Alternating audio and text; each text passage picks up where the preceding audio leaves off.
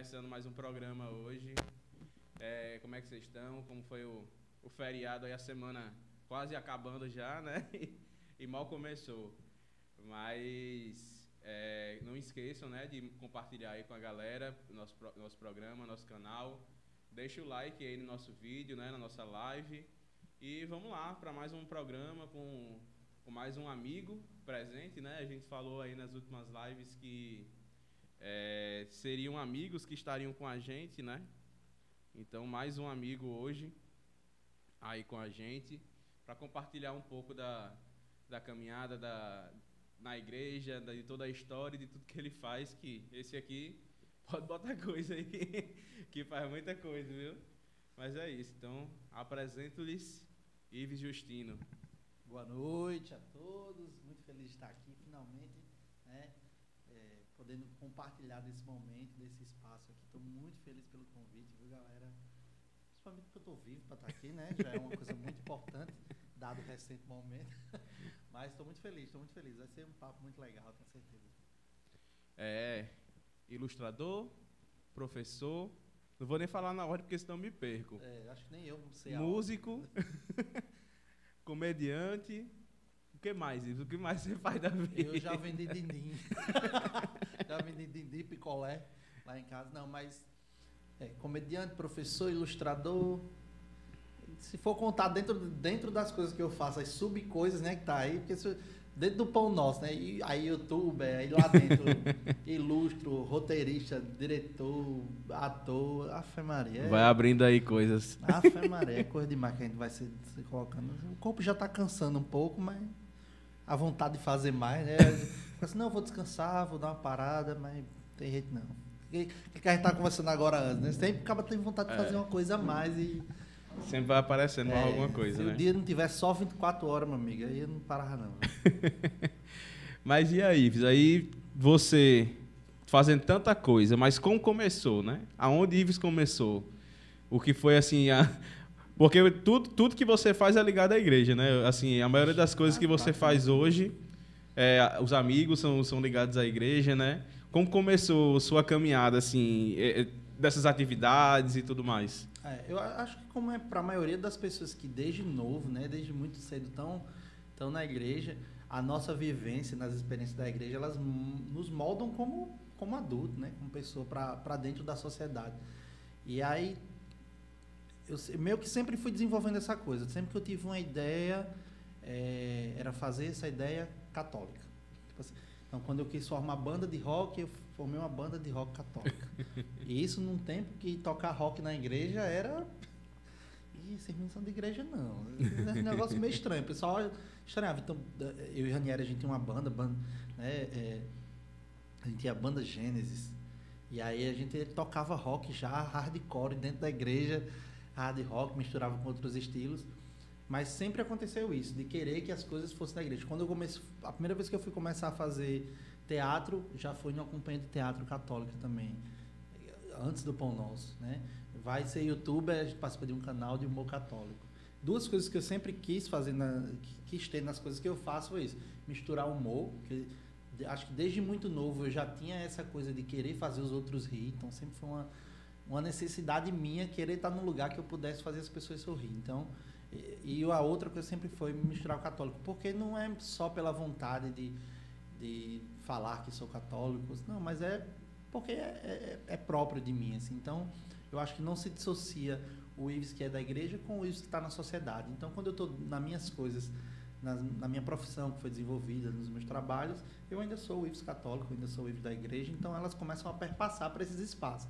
E, e foi assim que, que aconteceu. Acho que a primeira coisa foi a música, de fato, tocando nas missas, tocando na igreja, no grupo de jovens. E aí, à medida que eu fui crescendo, a, a última delas, na verdade, foi a ilustração. Né? Eu desenhava, fazia cartaz na igreja, as coisas. Eu fui da pastoral da comunicação muito tempo. Lá eu fazia aqueles cartazes, mas eu só vim profissionalizar mesmo a ilustração pouco, agora há pouco tempo. E ainda assim, muito, ainda serviu para muita coisa na, na igreja também, além do humor, além da música.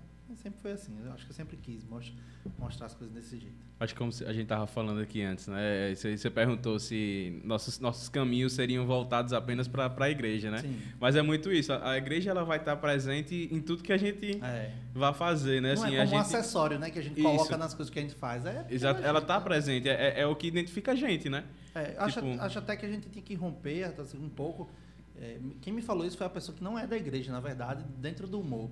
Quando o pessoal me convidou para fazer o show de stand-up fora da igreja, em espaço de pub aqui em Natal, eu entrei num dilema muito grande na época, dizer assim, e agora?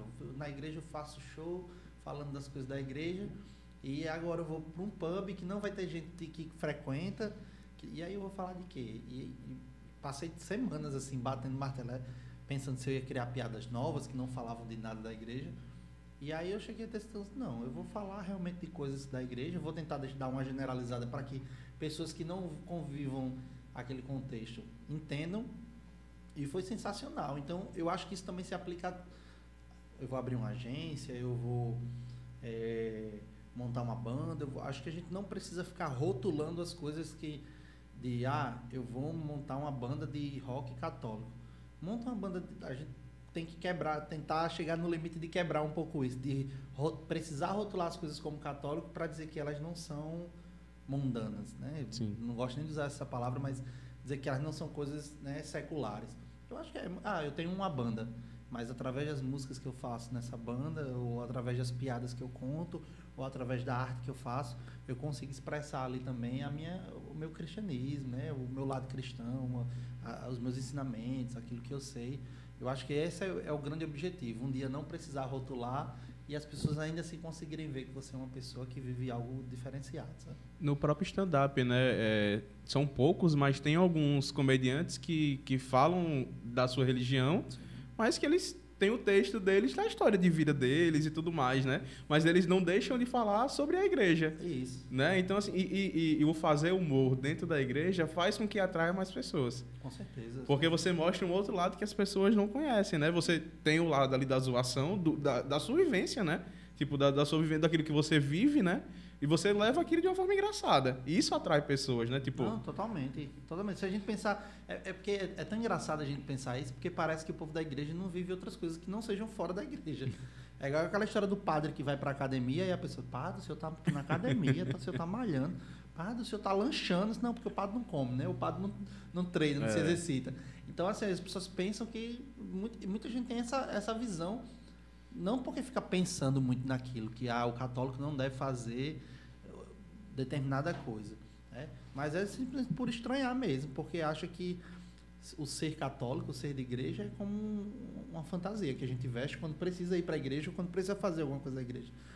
E aí não é, não é essência, né? não, é, não é natural. Pelo contrário, eu acho que a gente tem que entender cada vez mais de que nós estamos inseridos. E aí fala que né, você está no mundo, mas você não pertence ao mundo. Mas nós estamos inseridos Sim. nele para justamente mostrar, e aí na, na, e aí está lembrando um pouco do, do, sentido que o Papa Francisco dá, né? de, ir, de ir ao encontro das pessoas, né? ir de encontro a elas, é, tentar cativá-las com o que nós somos, para que ela perceba que dentro da vida dela, dentro da história dela, daquilo que ela vive, ela também pode seguir esse caminho. Eu acho que é importante a gente entender isso para para não ficar tão bitolado, não ficar vivendo uma vida meio dúbia, né? Assim. É, é, entender que, que a gente é a igreja em qualquer canto que a gente vá, né? É, é, entender isso, é ser, é ser, igreja onde quer que você esteja. Muito mais do que dentro do templo. Isso, isso, muito mais. Muito porque, mais, porque ali você está rodeado de pessoas que também são igreja. Sim. Né? Então, assim, quando você está fora, aí é que você tem que ser igreja. Ontem eu, ontem eu conversava com um dos. Estava fazendo um show de comédia ontem no, no pub, e aí um dos meninos que estava se apresentando, ele chegou e fez: pô, cara, muito massa o que tu faz, tu fala de igreja, assim, não sei o que, em todo canto eu era evangélico, e aí, mas eu e minha esposa decidimos frequentar a igreja católica, e a gente fez o SCC recentemente. E o cara já é humorista, mas ele nunca imaginou que ele pudesse fazer humor é, dentro do, do, de um retiro, dentro de um pós-encontro do SCC, de um pós-encontro de SEG, dentro do grupo de jovens, porque ele achava que a, ele, como uma pessoa que chegou agora na igreja, já adulto, na igreja católica, ele achava que a igreja jamais aceitaria isso. Né? Coisa que ele via na igreja evangélica. A gente, eh, eu mesmo quando comecei a fazer stand-up, como eh, há quase seis anos atrás, quase cinco ou cinco, a mesma idade do canal Pão Nosso. Eu, quando eu fui começar a fazer stand-up, eu, eu tinha quase nenhuma referência católica. Tinha o, o Fábio Borges, que já fazia, o Ivanildo do DDD, os únicos dois comediantes católicos que eu conheço. Então, quando eu fui procurar referências, agora se eu, fosse, se eu, fui, eu fui olhar na igreja evangélica, aí você tem o pastor Cláudio Duarte, você tem o, o, o Jonas, você tem um Sim. bocado de cara que já fazia e para eles era mais comum. Só que na igreja católica, como tudo ainda que é novo, tem, tem aquele olhar. Então, e o Jonathan de muito ontem, nome, né? O Jonathan de muito nome, assim, Nossa, é, nacionalmente. Muito.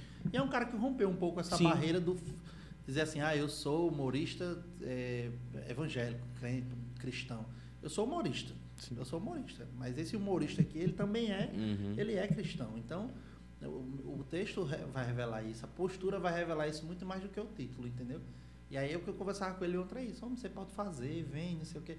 E ele ficou tão cativado por, por perceber que podia, que ele saiu de lá, ele foi para um pub contar piadas sobre outras coisas do mundo e saiu de lá mais apaixonado ainda pela igreja dele, porque ele viu que aquilo que ele gosta de fazer, que ele ama fazer, ele pode fazer lá dentro. Né? Acho que isso é, é mais legal. Assim. Com certeza. E, e, e, é isso, né? Tipo, você acabou evangelizando ali um, um parceiro seu de comédia. Isso, é. Né? Não foi nem a plateia, foi alguém que estava ali também eh, fazendo o trabalho Outra dele, né? No palco, antes de subir no palco.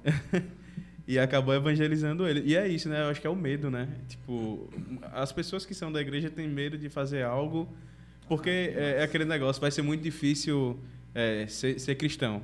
Né? Muito se fala disso, não, é difícil ser cristão. Mas será que é difícil mesmo? Será que é difícil a gente transmitir a palavra? Será que é difícil a gente estar tá no pub e evangelizar? Ah, eu, eu, eu, é sobre esse ser difícil, eu, penso, eu tenho esse pensamento, eu sempre disse isso, assim, será que é difícil mesmo? eu nunca achei difícil, assim, não, não, não é que é o difícil ser, tá? a gente sabe o que, como é ser cristão, assim. A gente tem o exemplo, a gente tem o modelo. O difícil não é isso. O difícil é quando a gente lida com os outros nessa experiência, sim, sim. né? O, o para mim, o mais difícil da igreja é a gente chata mesmo, assim. É que, que tem? A, a, gente que principalmente é, tá aí entre os 20 e 30 anos de idade, né? Eu passei um pouquinho, todos os 34, mas a gente tá nessa faixa aí a gente foi jovem numa, numa igreja que estava em, em, grande transformação. Assim, eu, pelo menos, vivi a época da catequese renovada, né? vivi novos ares dentro da igreja. Eu, vi, eu vivi o, o, espalhamento da RCC da Igreja do Brasil, assim, chegando aqui mais no Nordeste, Natal, chegando nas paróquias.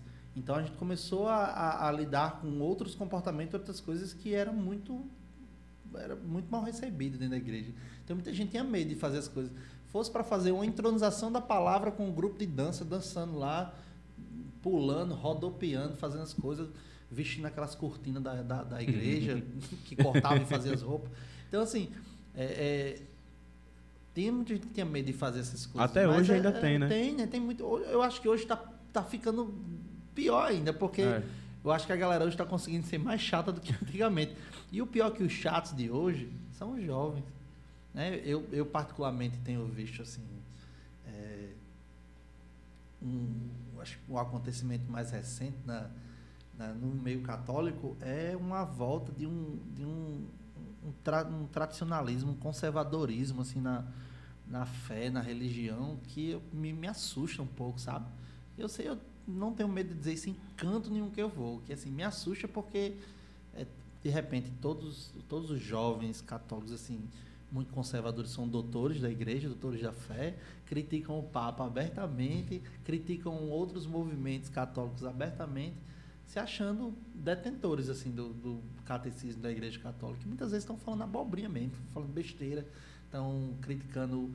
E aí vai, para mim, isso vai é, é, isso que torna difícil, entendeu? Assim, é isso que às vezes afasta, é, é isso, é isso que, que, às vezes cansa dizer, muito Muita mais. gente existe por isso. É, o cara pensa assim, pô, as coisas do mundo, não, às vezes as coisas que afastam as pessoas da igreja estão dentro da, da igreja, igreja, mesmo. Né? Exatamente. Eu, eu vivi essa experiência dentro de casa, eu tenho um irmão que saiu nunca mais voltou, assim, por causa de coisas que ele viveu dentro da igreja mesmo. Então, assim, Não, e aí você vai dizer que a culpa é da igreja? É da fé? Não, a igreja é uma instituição, a igreja é um, um itinerário de vida, é um caminho. Não, são as, as pessoas. pessoas. mesmo.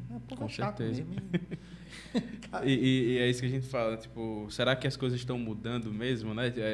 Você é, é, estava falando da, da renovação da igreja, né? Uhum. Foi ali início dos anos 2000 e tal. É. Então a gente bota aí, sei lá, 15, 20 anos e as coisas parecem eu que. Eu fiquei me sentindo mais velho agora ainda, mas. é porque, eu, eu, pra mim, 2000 foi logo ali, mas já passaram 21 anos, né? É, as pessoas. Você vê, as pessoas de 2000, elas têm 21 anos. Exatamente. Eu não aceito. Você é de quando, Júlio? É inadmissível. É inadmissível. Você já tirou carteira de trabalho? Tirei. Jesus do céu, eu tô me sentindo um ancião um ancião. Aí tô aqui, eu com 34 anos me sentindo velho usando uma camisa do Naruto. é, essas são as contradições. A juventude está em você. É, o pior é, deixar, eu deixar de ser criança, isso não pode não. E, e, e, assim, a gente, a gente vê que exatamente isso. Muita gente, ainda hoje, aquilo que. toda aquela renovação que aconteceu, todos os movimentos novos que surgiu. E surgiu muito movimento dentro da igreja, né? uhum. né? Tipo, é, é, esses últimos anos eu passei a conhecer muito mais, tipo, coisas que eu nem imaginava que, que, que tinha dentro da igreja. E eu passei a conhecer movimentos, comunidades, uhum. que, tipo, eu falo, poxa, eu, eu, eu sinto que precisa disso dentro da igreja. Porque tudo com que, certeza, né, tudo que acontece, o pão nosso, nossa, eu sinto que precisava disso dentro da igreja. São, são coisas que, que tem que acompanhar a evolução do mundo também, né? Uma das coisas mais bonitas que eu vejo na igreja católica é que na pluralidade, nós conseguimos ainda assim viver como um, uma só. Uhum. Né? Nossa igreja é uma só no mundo todo. O ser católico é o ser católico, seja onde for, mesmo com tantas diferenças, tantas expressões, tantas formas de vivenciar. É, isso é que é bonito. Né? É, você vê em outras religiões, por mais bonito que seja, você mudou de bairro, é outra coisa, é assim, outra completamente coisa. diferente e, e, não tem ligação nenhuma. E não, se eu, se eu for, a gente for para a Índia agora, a gente vai entrar na igreja católica do mesmo jeito e vai saber que está vivenciando um, um, a mesma coisa, né? Então, e, e isso é muito bonito. E aí é, é, isso que às vezes o pessoal não entende, assim, e tá, pega, bota o, pega o Conselho Vaticano II, assim, bota de lado, de parece que não existiu. A igreja é, é isso aqui, de, do primeiro, antes do primeiro para trás ainda assim, e todo mundo tem que viver desse jeito, né? E é por isso que tá, aí o Papa tem tido que se posicionar, tem tido que emitir documentos, ou, é, alguns padres é, têm se colocado diante disso porque as pessoas estão muito preocupadas agora em advogar pela fé em, em vez de vivenciá-la da fé, de viver Sim. a missão, de viver os ensinamentos, de viver o, o Cristo, né? E isso me incomoda um pouco mais, porque aí é, tem muita gente ditando regra de como é que tem que viver na fé e pouca gente vivenciando, a sua, vivendo a sua experiência de fé, né? Suas ações de bondade, de caridade, de amor. Eu acho que é isso que essa galera tem que dar uma acordada, porque depois, lá na frente... e pronto, esse negócio da igreja ser um, né? né? De ser igual. A igreja católica ela é igual onde, onde a gente quer que vá. A gente vê muito isso na JS. Eu, eu sempre cito como exemplo, tipo, festival. Você, tá, aí o festival é exatamente isso. É uma, uma porção menor, porque menor. você vê que todas as casas do Nordeste vivem a mesma coisa, tem os enfrentam os mesmos problemas e se reúnem ali e vivem a, a, a sua fé juntos, né? Isso. E isso acontece mundialmente, porque a JS é, é, é, um movimento mundial, né? Então, tipo, a gente vê exatamente isso, de, de que em qualquer canto que a gente vá, as, os jovens enfrentam os mesmos problemas as mesmas dificuldades até nas, pró nas próprias casas com as irmãs, com os salesianos, tipo, aquelas coisas que a gente sente falta, da, que a irmã faça, que o padre ah. faça. Ah. Você, você, é impressionante como no mundo todo são as mesmas coisas. Eu, eu, eu vivi uma experiência assim também, de, de experimentar isso, quando eu fui para a jornada, né? Para a JMJ em, no Rio. E aí, antes da, de começar a Jornada Mundial da Juventude, os jovens teve um encontro dos jovens salesianos uma semana antes, porque todo ano, em toda jornada, aliada à jornada, acontece o MJS, que é o Movimento Juvenil Salesiano, que é um encontro mundial. Estávamos né? lá, né? É, Te conheci lá. Estávamos, foi, estávamos. e aí a gente, numa semana antes, alguns, alguns jovens foram representando as casas do Nordeste, né? Eu, eu era um dos representantes do Nordeste, a gente passou uma semana antes da JMJ lá reunidos em Niterói e era e aí, aí, aí que você vê a galera assim de outros países, né? você conversando, é, é, é, esse encontro era mais dos países latinos, principalmente, é básica predominante no, nos encontros. Sim. Então, se você conversar com a galera da Argentina, com a galera né, do Uruguai, conhecer os colombianos, conhecer a galera do Paraguai, era muito interessante. O encontro praticamente acontecia em espanhol, assim, porque era a linguagem oficial. Único, era é. o único país que foi e teve uma galera que foi também, porque aí tinha também a galera dos Estados Unidos, mexicanos e uma galera do Haiti. Então, a galera do Haiti ainda, apesar de, de ter a língua assim, eles falavam mais o falam mais o francês, francês, né, do que qualquer outra língua assim, então, e o inglês. E aí o encontro era basicamente em espanhol. Isso era uma outra parte legal é essa, porque a gente chegava para as pessoas e metia o portunhol mesmo, é. assim, tentando. É, que passa, onde está? Eu mesmo. A palavra universal era cambiar. Era cambiar, cambiar. era cambiar, fazer trocar. trocar as coisas. Eu lembro, eu lembro de uma vez, eu lembro do dia que a gente chegou para pegar o café da manhã, eu cheguei na, na fila, a gente nem dava mais bom dia, a gente chegava na fila e dizia, buenos dias. Ei, meu, eu tava falando espanhol fluentemente. Quando você era brasileiro. Não, aí o cara, buenos dias, a gente conversando, eu, não desce. Aí o cara é Brasil, ah, eu também. Aí, os dois brasileiros tentando falar espanhol, mas por isso que um tá rachando com o espanhol do outro era maravilhoso. Mas é, é, é, legal perceber isso, assim, que a galera vindo de outros países e quando você ia falar sobre a sua realidade local, ah, o meu grupo de jovem que eu vivenciei lá na minha comunidade, na minha paróquia, lá bem pequenininha, o cara. Eu lembro que eu sentei uma vez para sentar. Eu fiquei muito amigo de um colombiano. E ele morava numa comunidade rural da Colômbia. E aí ele foi contar e, as coisas de grupo de jovens muito parecidas, bicho. Bate muito, né? Caramba, eu fiquei encantado. Aí eu fui conversar com. Aí tinha um, tinha um, um pessoal da Amazônia, né? Índios também, é, que estavam lá, que estudavam com os salesianos, trabalhavam com os salesianos. E aí fui conversar com os caras e os caras, coisas parecidas gente de cultura completamente diferente, lugares completamente diferentes. Mas quando a gente vai para nossa vivência mesmo da, de, da, de igreja, a, a, coisa igual, sabe? E eu fiquei, eu fiquei encantado com isso, porque eu, eu sempre busco conhecer as pessoas. No festival mesmo da Juventude Salesiana, a gente, quando ia para quando eu ia para Recife, eu quase não apareço nas fotos da minha galera do, de Natal, assim, de Gramoré. Eu quase não tô. Quando eu vou olhar o álbum, cadê o daqui? Porque eu sempre ficava tentando conhecer a galera das outras casas, Sim. assim, de outros dos outros estados. Por, essa interação, essa né? interação é o mais massa, é o mais legal da, da gente. De vivenciar essas experiências. Sim, sim. É Uma coisa que me chamou muita atenção, não, não foi na jornada, mas foi mais recente, de, de troca de experiências com pessoas de outros países, na, na AJS, foi com os argentinos, no encontro que eu fui também da, da avaliação trienal das irmãs.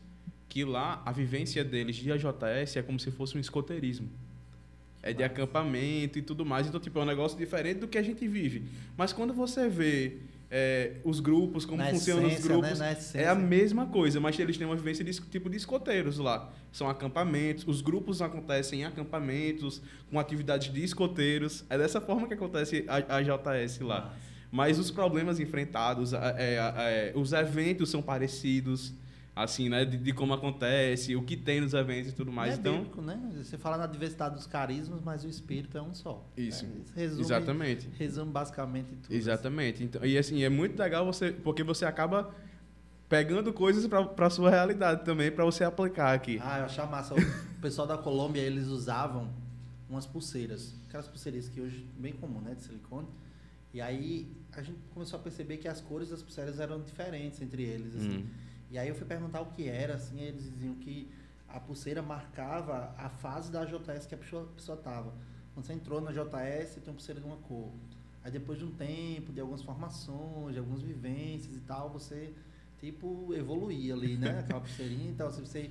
Ela, eram, eram marcos. Sim. E quando você virava coordenador de algum grupo, passava a coordenação, era uma cor. E aí você que ia. E isso era legal, porque eles ficavam. Aí teve os que estavam com pulseira de todas as cores. que foi, foi adquirindo isso, né? Tipo então, as patentes. É, e eu achei isso massa, porque eu lembro que na época eu voltei para a minha comunidade e disse, Ei, vamos comprar umas pulseiras agora, que vai botar umas pulseiras. Eu por olhar para é o quê? Nada de pulseira que você não tá querendo inventar. Mas, mas é, é, foi massa. E a gente, mas a gente criou algumas coisas para pensar nisso. Então, assim, pô, as pessoas precisam ter sentimento de pertença. Né? O que é que a gente pode fazer para que ele encare esse tempo de AJS dele de uma maneira mais, mais legal, assim, pô, que marque a vida dele? Porque eu, eu o cara que eu sou hoje é totalmente resultado do, do, da vivência de grupo de jovens que eu tive. Sim. O jeito que eu falo, as coisas que eu gosto de fazer. Eu comecei a desenhar letras porque eu fui da Pascom e fiz um curso de pequenos meios de comunicação, cartaz e mural. Na, na Pascom eu fiz isso, não lembro nem um ano, eu tinha 15 anos de idade na época. Eu fui para formação, fiz esse curso de cartazes, vi um cara lá abrindo letra, fiquei apaixonado. Desde aí eu comecei a fazer desenhar letras e hoje trabalho com lettering. Então, você vê, então tudo que a gente vivencia dentro da igreja, ela de alguma forma, quando é vivenciada assim muito profundamente, então ela marca a nossa vida. Então eu queria que a galera tivesse isso, assim, porque é muito da gente.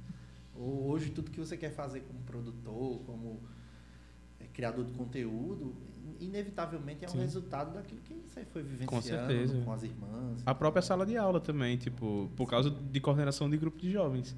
De tirar uma vergonha que, que, que tinha e você começar a se comunicar. Aí você vai para evento, aí você tem que falar sobre aquilo que você viveu ah. na, na, sua realidade. Então você tá ali num público e falando, mesmo sendo pequeno, mas para uma pessoa que é que é retraída, aquilo ajuda muito. Então, a, a, é, a vontade de, de, de, da sala de aula, de ser professor, foi, veio daí. Totalmente. Né? Tipo, de você de você estar tá num grupo, coordenando um grupo de jovens e falar para outras pessoas, né? Tipo, e você querendo ou não, você está formando ali. Né? Tipo, você está na função de coordenador, você está formando aquelas pessoas que estão ali. Então, isso é uma responsabilidade muito grande. E aí, isso me ajudou a, a mudar a minha personalidade.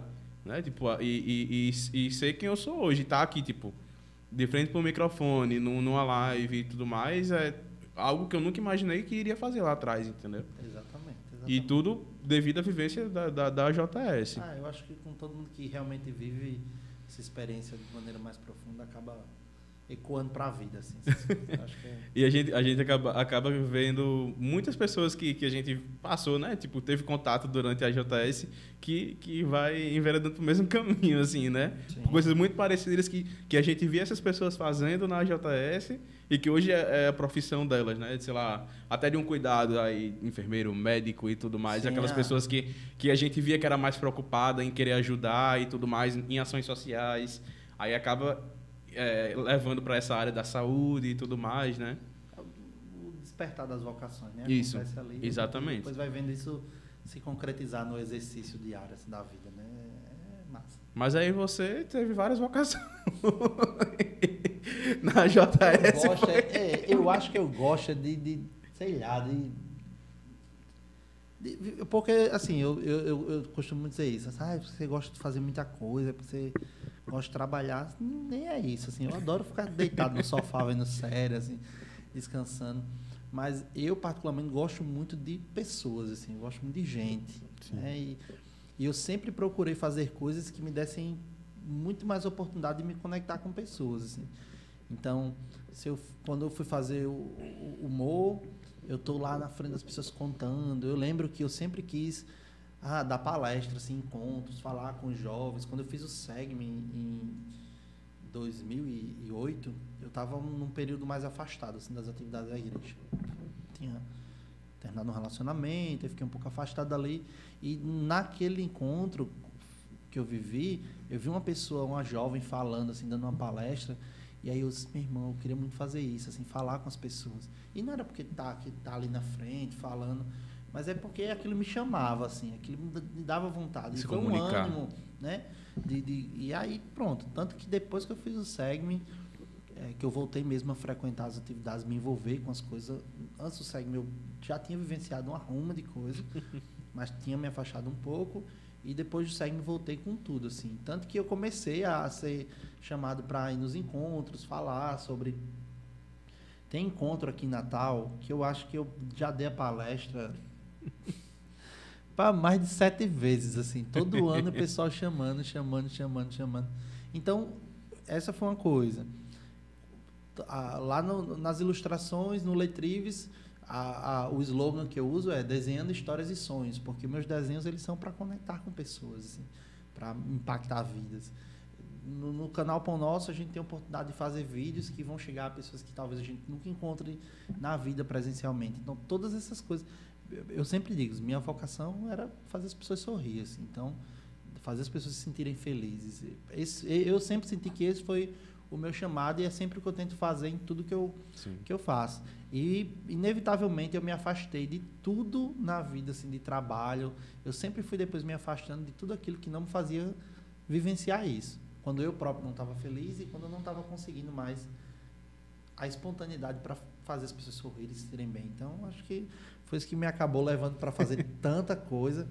Claro, aí tive que deixar algumas coisas, porque também não dá para a gente abraçar o mundo com as pernas. Né? Eu, eu tive episódios com, com saúde, assim, por estar fazendo mil e uma coisas ao mesmo tempo, tive que dar uma desacelerada. O corpo cansa, né? Cansa. Eu lembro de um ano que eu estava Teve, foi um, um, dia assim específico. Era final de ano. eu tinha vivenciado a rotina de, do Festival da Juventude, de organizar uma viagem. Com, eu estava coordenando a JS na época, no Gramoré. São 14 grupos de jovens assim que você fica coordenando. E aí a gente estava na correria de resolver as coisas, acabou o festival, voltou todos aqueles problemas que tem para você realizar, dividir vagas e não sei o quê, e montar peça, escrever peça para ir. Voltei, beleza, e aí eu já trabalhava. E aí teve um dia que eu fui trabalhar, e aí eu trabalhava numa empresa de, de telecomunicações, negócio de, de TV por assinatura. E aí nesse dia eu fui mover os estoques de lá, trabalhei só pra... No dia mesmo dia de tarde, fui para uma casa de praia, que eu estava aqui em, em, Ponta Negra. Aí comi uma feijoada, e no outro, aí, na mesma tarde, trabalhei de manhã, fui comer essa feijoada, e de tarde fui correr uma meia maratona. Eu, você vê o nível que eu tava. Mega estressado com as coisas da igreja. Fui trabalhar de manhã, pegar peso, aí depois fui comer uma feijoada, depois fui correr a meia maratona, 5 km só. Fui correr.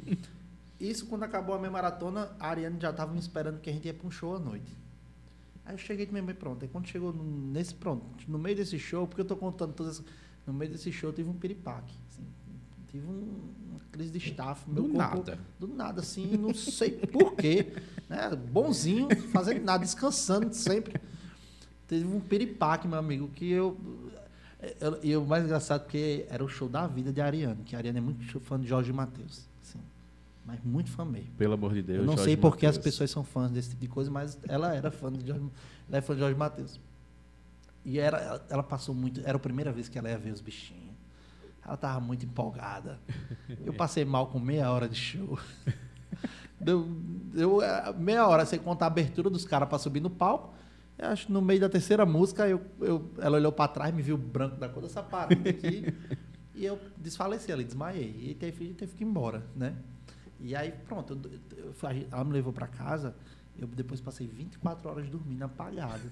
Porque o corpo estava cansado, cansado. O corpo não era o corpo dizendo assim, para. Então, desde esse dia eu comecei a maneirar um pouco mais na minha gestão de tempo para as coisas que eu faço, inclusive na igreja, porque aí, e aí depois eu fui entender isso que eu vivi quando o Papa Bento se afastou do papado, né? Que quando ele disse que para a gente cumprir as missões na igreja, a gente não baixa o vigor espiritual. A gente tem vontade de fazer, mas o vigor físico ele é tão importante. E se Sim. eu não tenho condições de deixar meu corpo pronto para servir, então eu não vou servir direito. E aí veio essa necessidade de tentar, pô, então vamos fazer as coisas com um pouco mais de cuidado.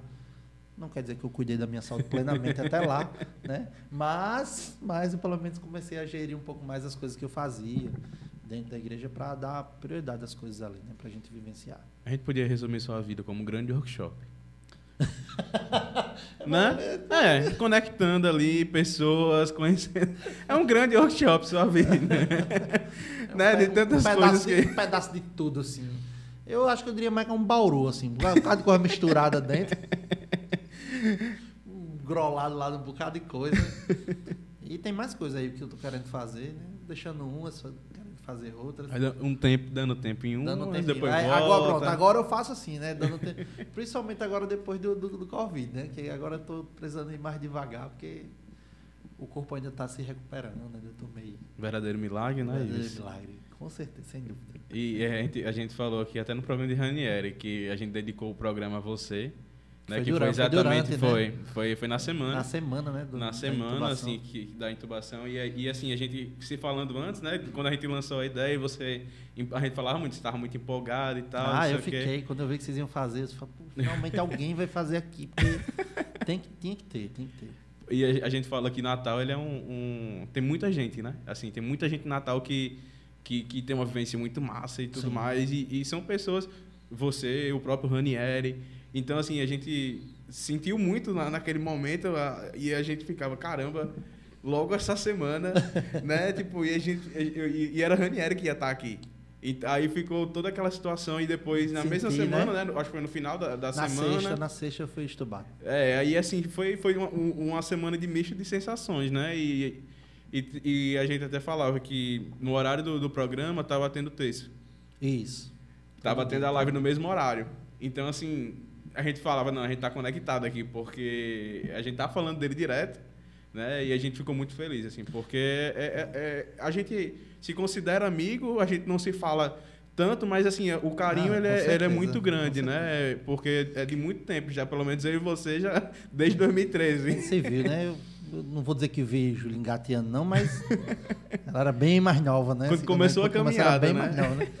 Mas essa, essa, essa minha experiência, né? Parece, que- parece que eu escolhi, né? Dizendo assim. Mas eu, quando eu fiquei doente agora, do, do Covid, foi uma, uma história muito incrível, assim, de, de uma lição de oração, lição sobre fé, sobre amizade, sobre, sobre entrega.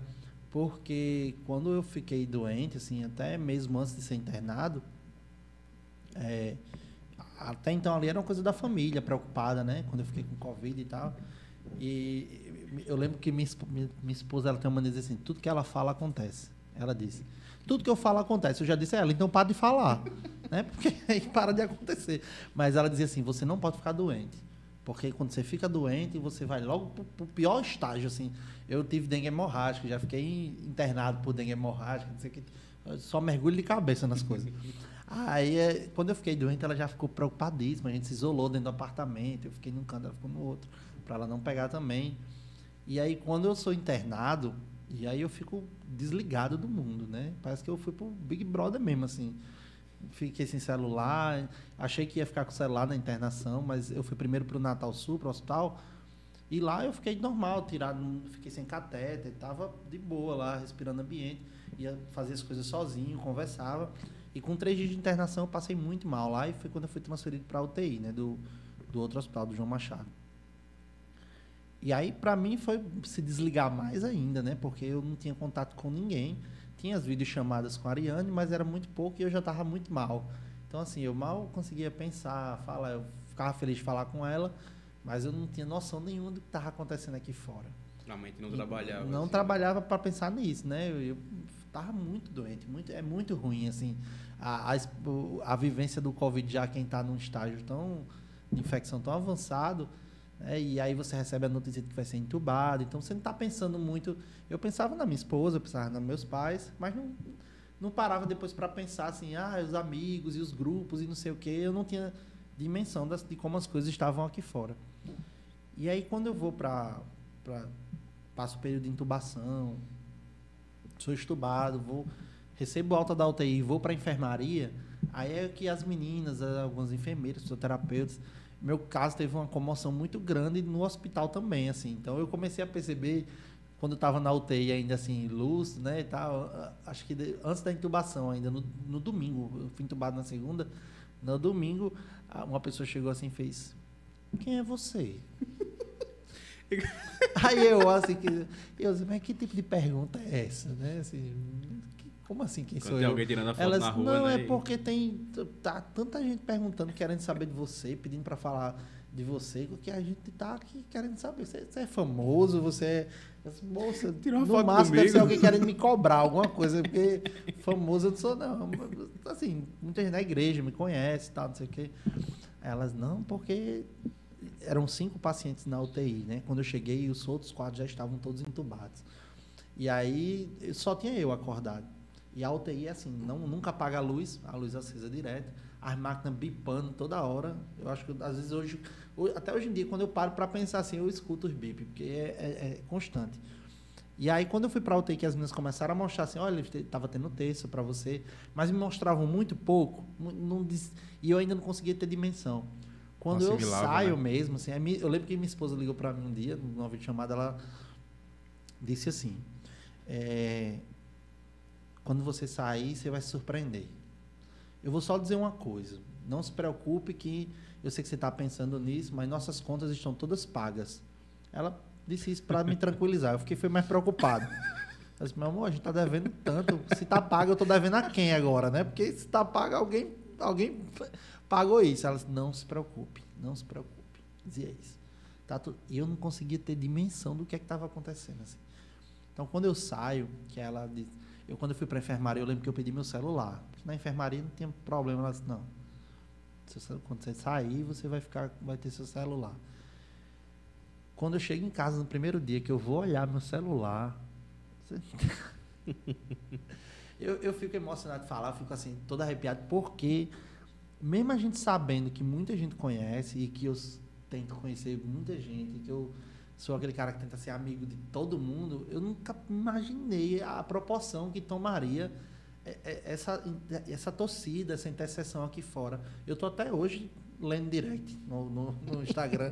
Tem mensagem no WhatsApp ainda, então você está vendo, eu não respondi ainda, tenha paciência. Fica aqui, né? né? Pelos próximos quatro meses eu estou dedicado a fazer essa resposta aí. Fica aí meu pedido de desculpa. Mas eu me assustei, sabe? Eu me assustei de verdade. E aí eu fui. Ixi, eu acho que a primeira e a segunda semana. Até hoje eu não consigo mais chorar, porque o que eu chorei nas primeiras semanas foi absurdo, assim, de, de me emocionar mesmo com o que as pessoas fizeram.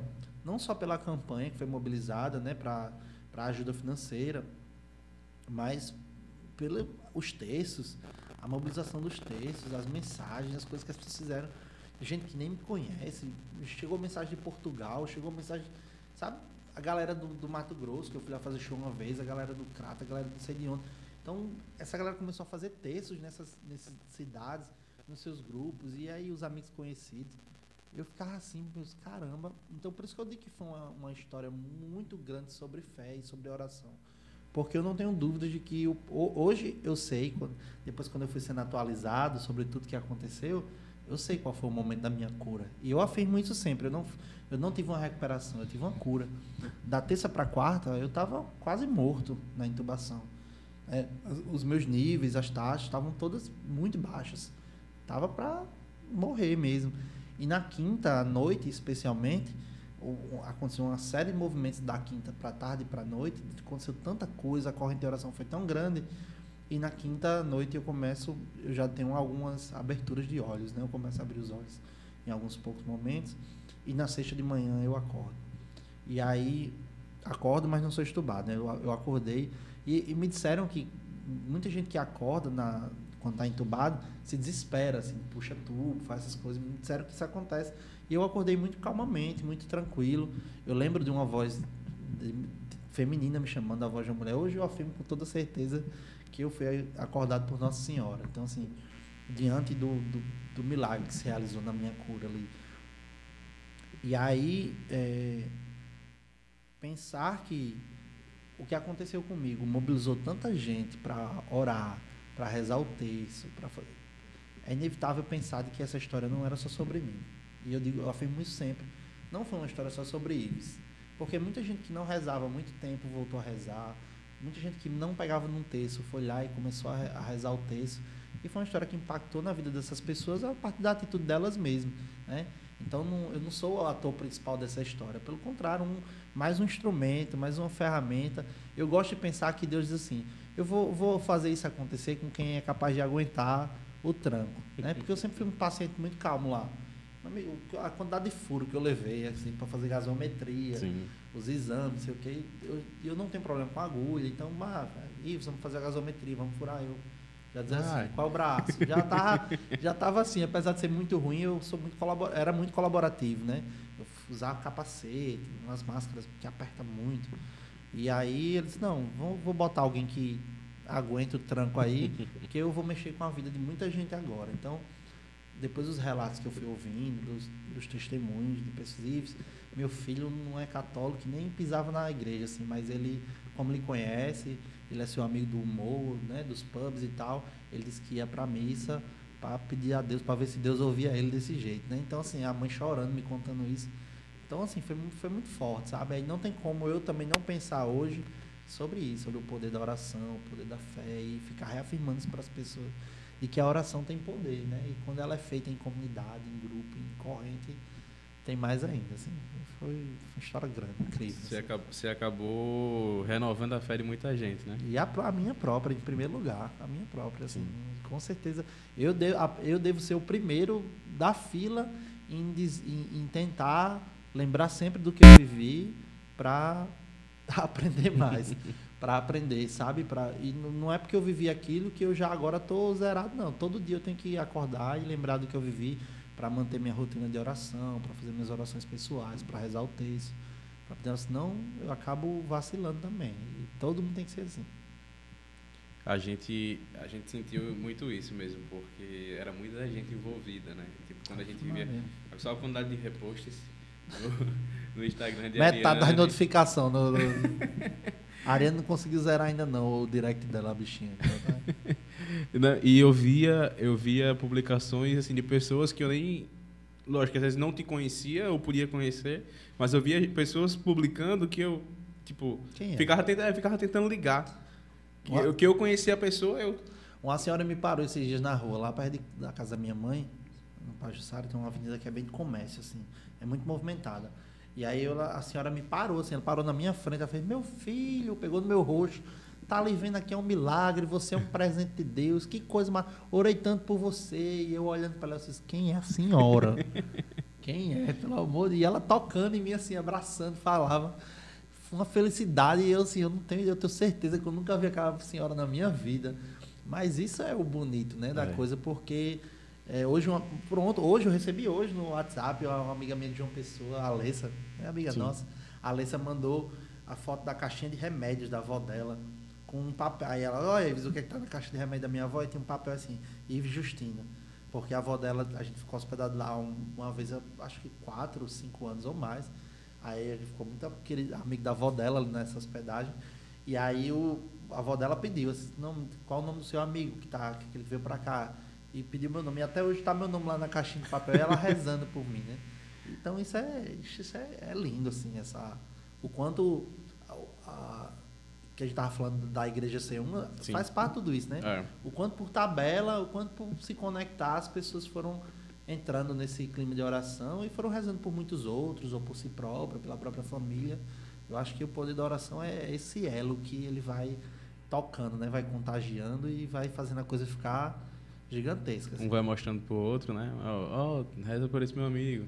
Aí acaba que essa pessoa já passa para outra, então a cor... é realmente uma corrente, né? Sim, a gente tira de corrente de WhatsApp, mas a corrente de oração ela, ela atinge muito mais gente. Eu sempre, eu sempre, eu tô fazendo, um, eu tô reunindo, fazendo um compilado das de, de fotos do, do, eu comecei a receber fotos das coisas. Teve uma pessoa que falou, você chegou, encontrou, mora no meu condomínio, né? No condomínio onde eu moro Tava eu e a Ariana no elevador, a gente encontrou uma vizinha lá, uma moradora.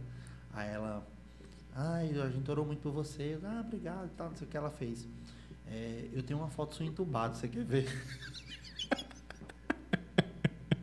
eu? Quero, né? Eu só tinha visto uma foto minha da intubação, que foi uma videochamada que a Ariane fez com a psicóloga. E aí a Ariane conversava comigo, Sim. mesmo entubada, cantou para mim. Eu não lembro de nada. Para mim foi como dormir e acordar. Não, não, todo mundo me pergunta isso, assim, tu lembra de alguma coisa? Tu viu alguma coisa? Disse, não. Tanto que depois me perguntaram, tu, tu acha que ficou quanto tempo entubado? Eu disse, sete horas. Eu disse, ah, Passou rápido demais, né? demais, ela demais. Não, você ficou quatro, quatro, E olha que quatro dias é uma intubação considerada rápida, assim. Mas eu Inclusive, foi a intubação mais rápida da história do, do, do hospital, disseram, né? Você foi o paciente que mais rápido saiu do tubo, né? Acho que eu devia ganhar uma plaquinha por isso, me esforcei muito. Mas o... o é, e aí a menina disse, ah, tem uma foto. E aí mandou a foto, mas é uma foto bonita, rapaz, bem limpinha mesmo do entubado. Eu tô bem deitadinho, um anjo, parecendo um anjo bem angelical. A de Arena era feia, um print da vídeo chamado. Agora tem uma foto Tô bonita. pixelada. Tem uma foto bonita dentro do bar. Mas do meu tio, minha tia fez um vídeo, um momento todo, aí ele tem a história é. dele todo internado. Meu tio, quando... Oh, é. Mas tem lá no hospital, com a máscara, né? Tem um tudo, é. Do dia que Tem ele se que internou, ele tem o dia que ele se internou, ele, for, ele passou 14 dias no hospital. Então tem o dia que se internou até o dia que saiu. Tem foto de todos os Tem dias. que ter. Se você tiver foto minha porque pediu algum conhecido, manda pra mim, eu não fico chateado, não, eu gosto. E aí eu tô reunindo as histórias também, sabe? Então eu peço ao pessoal, "Homem, me conte como foi assim, porque pegar os- o olhar dessa galera de como aconteceu a coisa. Eu- um dia desse uma pessoa veio me dizer que na quinta-feira à noite, que a gente disse que é o dia da cura, assim, o, tava tendo um grupo de oração em Buqueirão, que é uma comunidade perto de Touros. Pessoal que me conheci da infância, hoje moram lá, e foram fazer um grupo de oração lá. Então, aí eu, já um, um cara que é funcionário da empresa que eu presto serviço. Eu não tenho nem amizade com esse cara, nem amizade com ele. Mas ele ouviu lá, aí ele levou para a igreja dele, igreja evangélica, ele levou para o culto lá e o pessoal fez um culto dedicado né, a orar por mim. Então, essas coisas assim que você vai descobrindo é o mais legal. E aí eu sempre fico pensando de dizer isso assim, caramba, minha vida foi tentar se conectar com a história das pessoas e ter acontecido hoje. Hoje eu agradeço, assim, agradeço muito a Deus pelo que eu vivi, sabe? É, principalmente ter a maturidade de dizer assim, eu agradeço hoje e, e terei que agradecer qualquer fosse o resultado de Deus para minha vida. Se fosse meu momento de partir, dar graças a Deus pelo que eu vivi, porque tudo que ele fez em volta disso, assim, tudo que aconteceu em volta disso é muito bonito na vida das pessoas. assim. E não por minha causa, por causa da vida delas, por causa de Deus na vida delas. E é isso que me encanta mais, assim.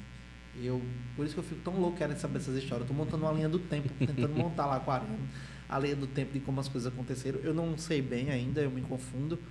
Eu, hoje eu sei dizer qual foi o dia da intubação, não sei o que, mas eu- antes eu trocava tudo. Eu trocava tudo. Eu achei que tinha sido entubado no outro dia, que acordei em outro dia, não sei o que. A Ariana que foi quem foi me, me Guiando. situando. Né? Ela sabia de tudo, ela sabe de tudo, né? Tanto que ela, ela vai para minhas consultas médicas hoje, porque eu não consigo dizer ao médico assim, não, foi assim, foi assado. Ela que conta tudo, porque eu meu ainda, ainda. Até porque tem uma sequela, eu, a memória tá meio ruim, não sei o que, é ela que vai me situando. Não, eu hoje não lembro de nada. Eu tive Covid no começo do ano. Eu- minha memória tá. Não, é, é ó, terrível. Não, e, e eu ia falar isso, que qualquer sequela que fique, né, o que importa é, Ah. é estar vivo, né? Ah, com certeza. Não tem sequela que É, apague isso, Que né? apague isso, não. É muito bom. Eu fiquei muito feliz. Foi um nascer de novo mesmo. assim. Tanto que a gente brinca muito. Eu e, eu, eu e minha esposa hoje a gente fica dizendo direto assim, vamos viver. A gente fica. Tudo que a gente. Virou uma piada já interna em casa. Que às vezes assim, ai amor, a gente tá precisando comprar uma cuba aqui pro banheiro, a gente fez uma reforma lá. A cuba tá muito cara aí, tá tanto. Cacetada aqui. Eu fiz. Vamos viver. A gente, tudo isso a gente usa isso agora, sabe? Mas é porque você não tem como voltar de uma experiência dessa e não ter vontade de viver as coisas mais intensamente. Ou de viver. Meus amigos sabem, comigo agora é vamos embora. Eles dizem, "Ih, vamos ali embora. Igual aqui. Porque você não sabe. É, eu respondi é, um Insta e sei, você bora bora, marcar tal dia. bora, é, porque você fica pensando assim, pô, isso não dá tempo, sabe? Isso não dá tempo depois de fazer. Então hoje eu tento ao máximo, claro, dentro do- da minha saúde, das Sim, minhas sim. limitações, eu tento ao máximo dizer assim, dizer sim para as coisas boas que tem na minha vida, né? Às vezes a gente perde tanto tempo dizendo que não tem tempo. né? eu, até um amigo meu falou assim, não, irmão, não tenho tempo. Eu falei, não, eu e você tem 24 horas.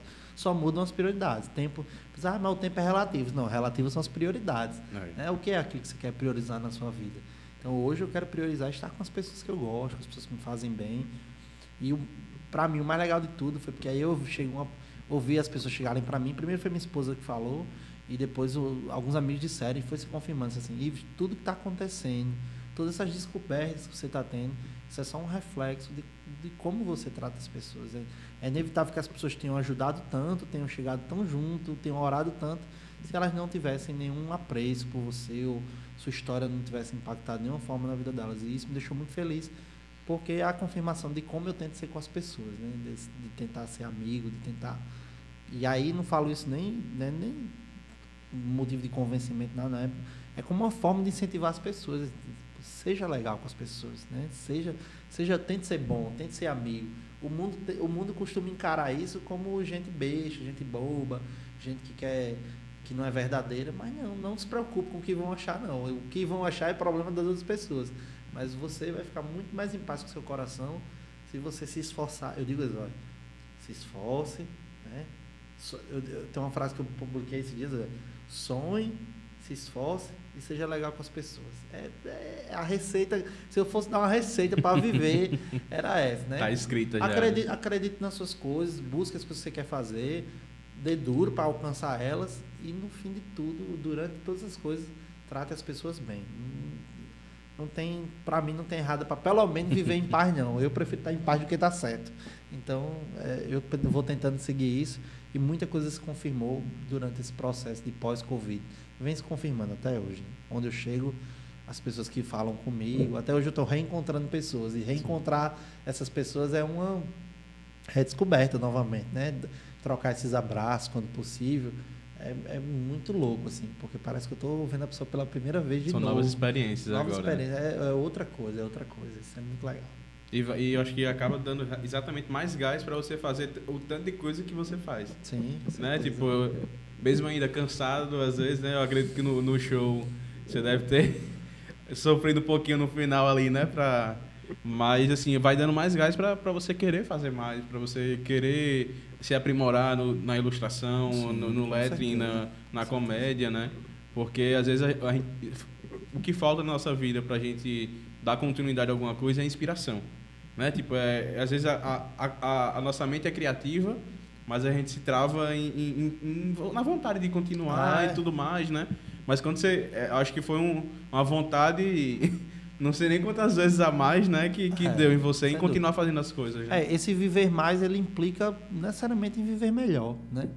E viver melhor é fazer tudo que eu faço de, um, de uma melhor maneira, né? Que crie algo bom, que deixe algo bom na vida das pessoas, na vida da minha família, na, na vida das pessoas que, que se encontram comigo, né? Eu se eu se eu tocava meu meu trabalho, minha empresa de ilustração de um jeito, hoje eu quero que ela seja melhor, né? Corrigir as falhas que tinha, os problemas que tinham. Quer dizer que eles morreram, que eles passaram? Não, mas que pelo menos hoje a minha visão para essas coisas é um pouco diferente, de alguém um pouco mais comprometido em que seja melhor, né? Tanto para me dar uma qualidade de vida melhor, para que eu possa é, se eu recebi o presente de estar vivo, de ter minha saúde restaurada, eu tenho que ser um pouco mais responsável, né?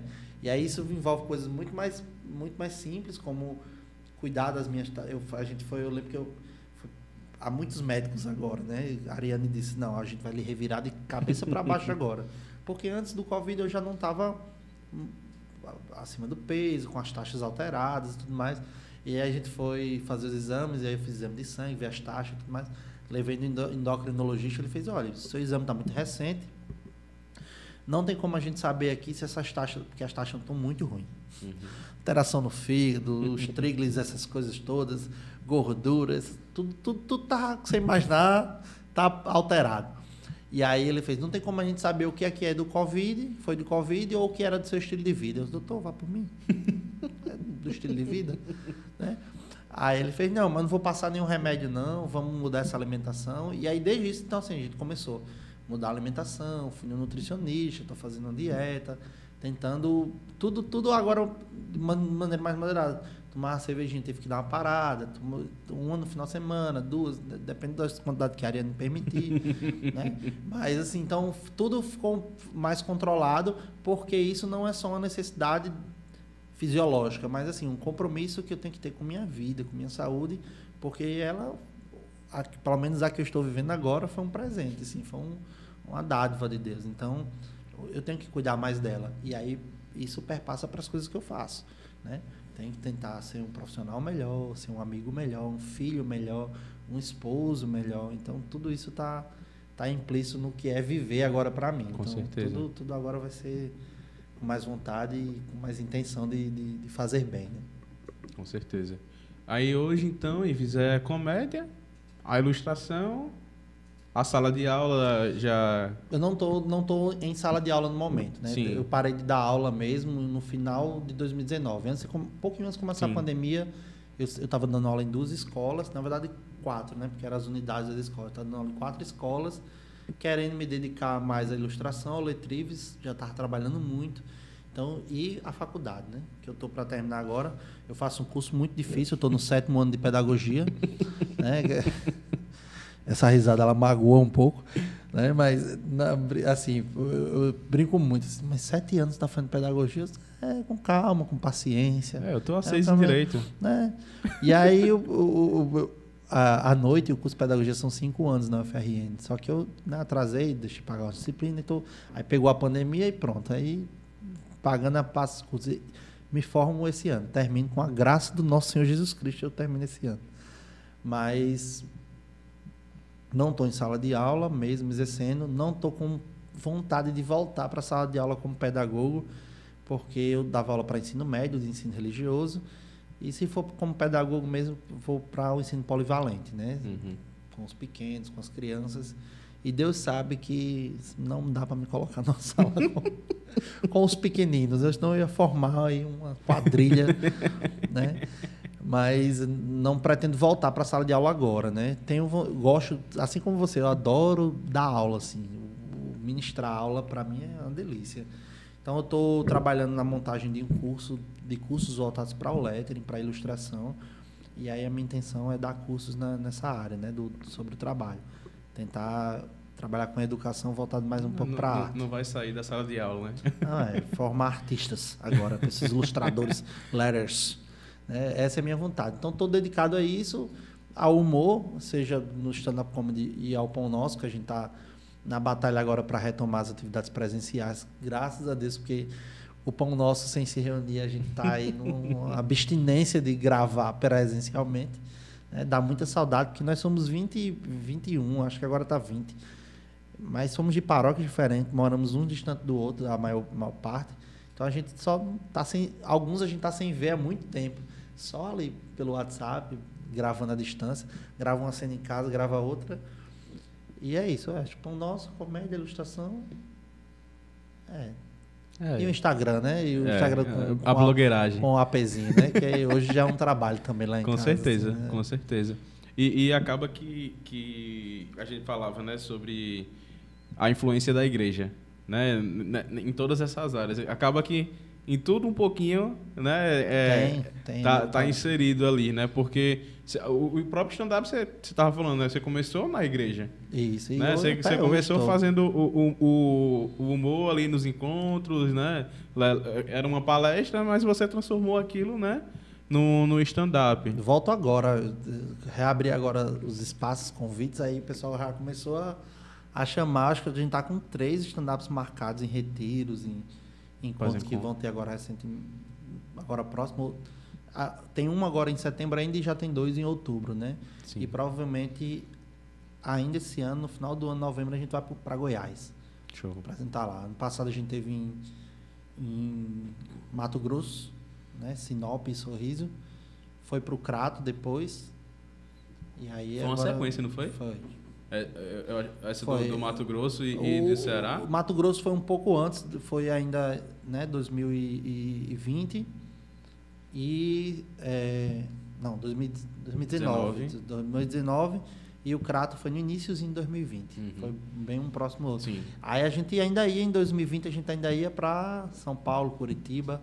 Só que aí foi quando veio a pandemia, acabou cancelando tudo. Aí acredito no- pessoal- No caso, é enquanto Ives ou enquanto Pão Nosso? Pão nosso. Pão nosso. Se vende como, É, como o, Pão Nosso, o, né? o stand-up que eu faço na igreja, ele é um produto do, Do canal Pão Pão Nosso. Nosso, né? É vincula, totalmente vinculado. Ficou um tempo separado, mas como era, nasceu ali dentro, Sim. imbuído ali daquilo, hoje é um produto, né? O nome do show, ele é, é Não Deixa a Graça Passar, né? Do, do, do, do, do pão, do, do Pão Nosso. E aí a gente leva num projeto chamado Pão Nosso Delivery, né? que aí é quando a gente tá, vai até as cidades. O projeto completo é o stand-up e Ranieri faz uma palestra sobre a comunicação, a evangelização nas redes sociais. Aí fala um pouco sobre como é montar um canal no YouTube, como é a história do canal Pão Nosso. Aí é uma coisa mais técnica mesmo. E aí depois, geralmente, eu faço Já assisti stand-up essa depois. palestra.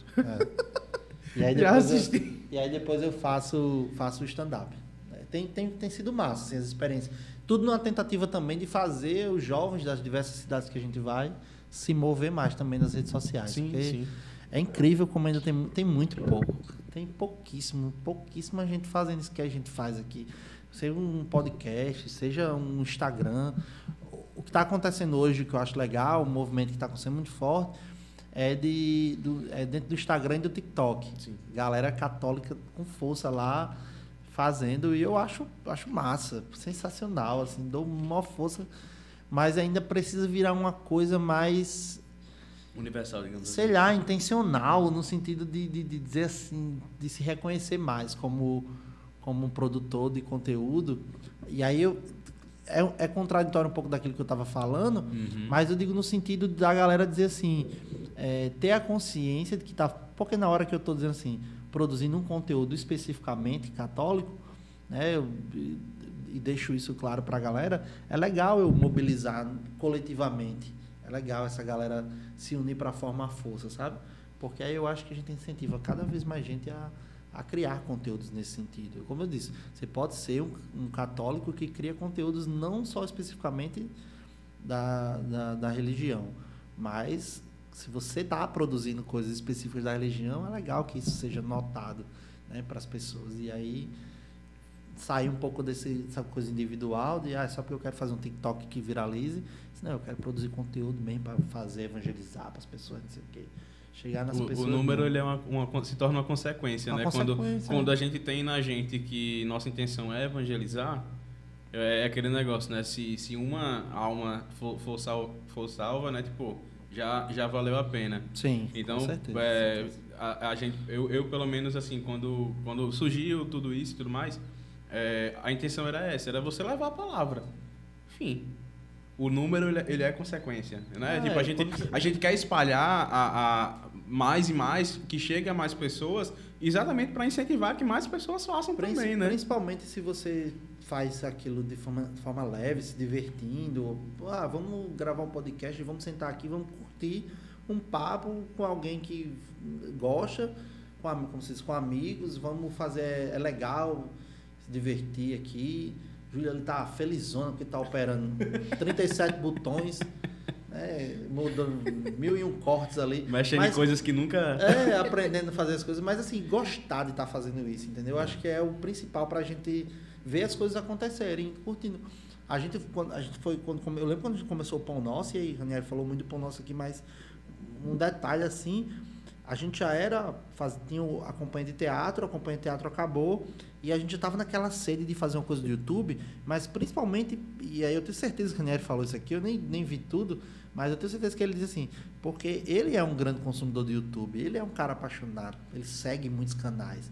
Eu era um cara muito apaixonado por YouTube, então quando ele resolve, quando ele tem a ideia de criar um canal no YouTube, então ele vai pegar a galera que ele já gostava de trabalhar ali, que era uma galera que podia produzir, mas principalmente uma galera que gosta de fazer, gosta de ver vídeo, consumir vídeo de humor, de YouTube.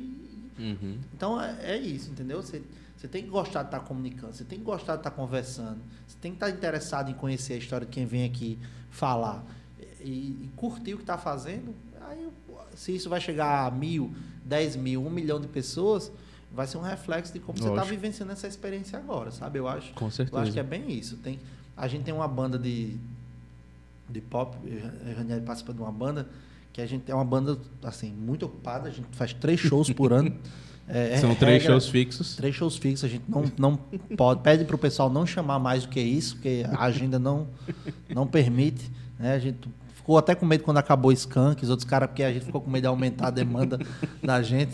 A gente brinca muito com isso na banda, mas a gente é uma banda, é uma banda de pop rock nacional que a gente tem a banda exclusivamente para se divertir tocando. Tocar as músicas que a gente gosta de ouvir. Essa é a regra da banda.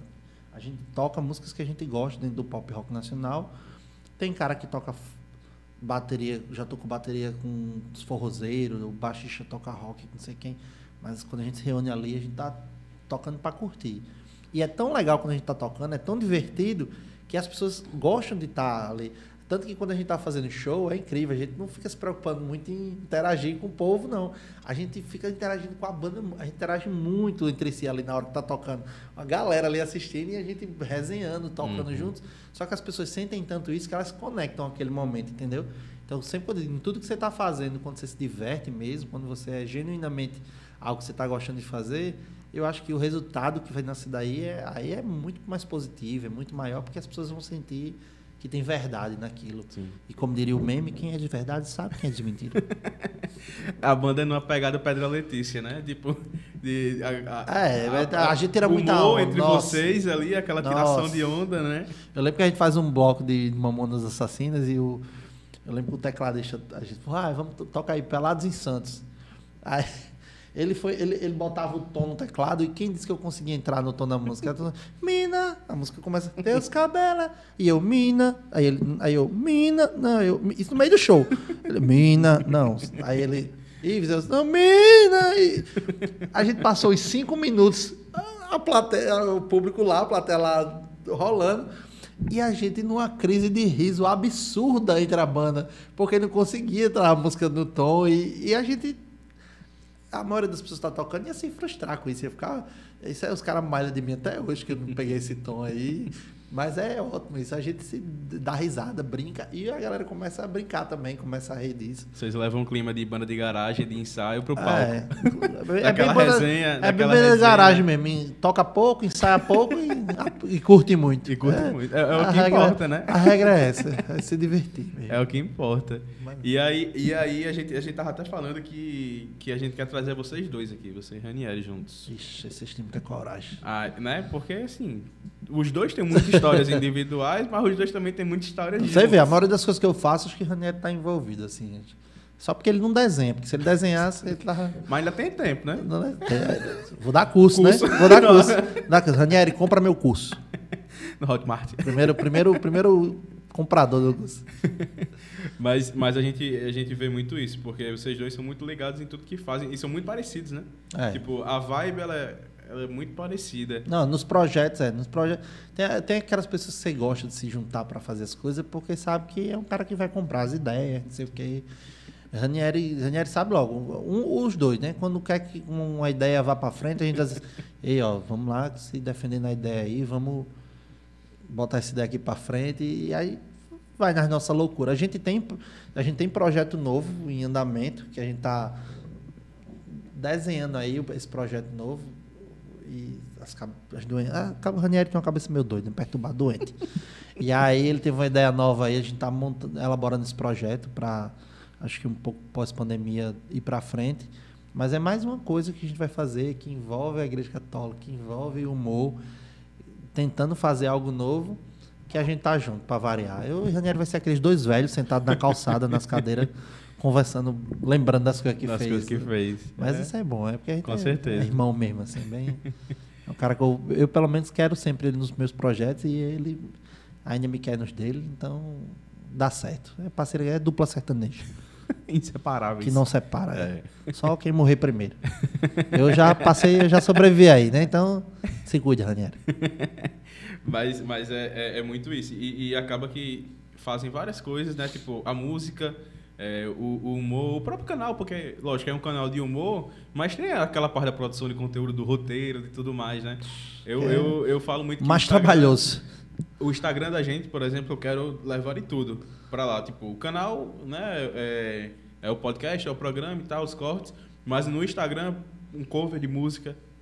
É, tipo, são, são coisas que, que, que a gente faz, que a gente gosta de fazer, que é legal a gente compartilhar. Sim. Né? Pô, música também tá, tá em mim, é o que eu gosto. Então, postar um cover, postar os, vi- os próprios vídeos engraçados de, de humor dentro, dentro do, do Instagram, eu acho que, que cabe, porque você, você acaba atingindo mais pessoas, né? Sem dúvida. Você, você acaba chegando aonde você nem imagina, como você estava falando, da, é, que você recebeu mensagem de pessoas de, de você já foi fazer show e que ali aquela galera compartilhou e É. tudo mais, né? O Instagram hoje ele tem a maior audiência, né? Você tem que é a rede social. Ela não é a rede social com o maior número de usuários, ainda é o Facebook, mas ela é a, a rede que tem mais audiência. Então, se você quer chegar às pessoas, você tem que estar lá fazendo de Sim. tudo. E é, é uma rede que impõe a forma como ela quer fazer as coisas para você alcançar o maior número de pessoas, né? O danado do algoritmo, ele diz lá, ó, para você chegar em muita gente, você tem que fazer assim, assim, assim, assim, assado. É a maior dor de cabeça de quem quer produzir conteúdo para o Instagram. Mas eu sempre digo assim, postar o vídeo é a parte mais fácil. Fazer ele ser criado é, é, é o mais difícil. Você criar roteiro, eu digo pela dificuldade que a gente teve agora na pandemia, a gente como é- criar roteiros que fosse possível as pessoas gravarem à distância. Eu tenho um Instagram de apartamento com a Ariane e a gente sofre porque vai criar roteiro para fazer vídeo, para postar reels e tal. Então é a parte mais difícil. Se você não gastar ali energia naquilo, você não consegue produzir coisas de qualidade. E aí você tem que se preocupar com a imagem que vai ser bem gravada, ter um celularzinho decente para gravar, a captação de áudio que presta, um fone de ouvido, né, que não que, que de pau. Tá pegando, tá saindo aí, tá, tá show, né? Mas o, o, você tem que ter essas coisas básicas que vai dar trabalho, né? Postar, no final das contas, postar é. Postar é o, é o de menos. É né? o de menos, né? Ter o vídeo lá, o que precisa fazer antes para ter, seja no YouTube, no Instagram, é a parte mais. E, e a, as redes sociais, como a gente estava falando, tipo, realmente ela atinge muito mais pessoas do que a TV, por exemplo. Uhum. Né? Quando você tem um canal de TV, um, os canais, os canais é, da igreja e tudo mais, eles atingem uma certa quantidade de pessoas. A Canção Nova, ela é enorme, né?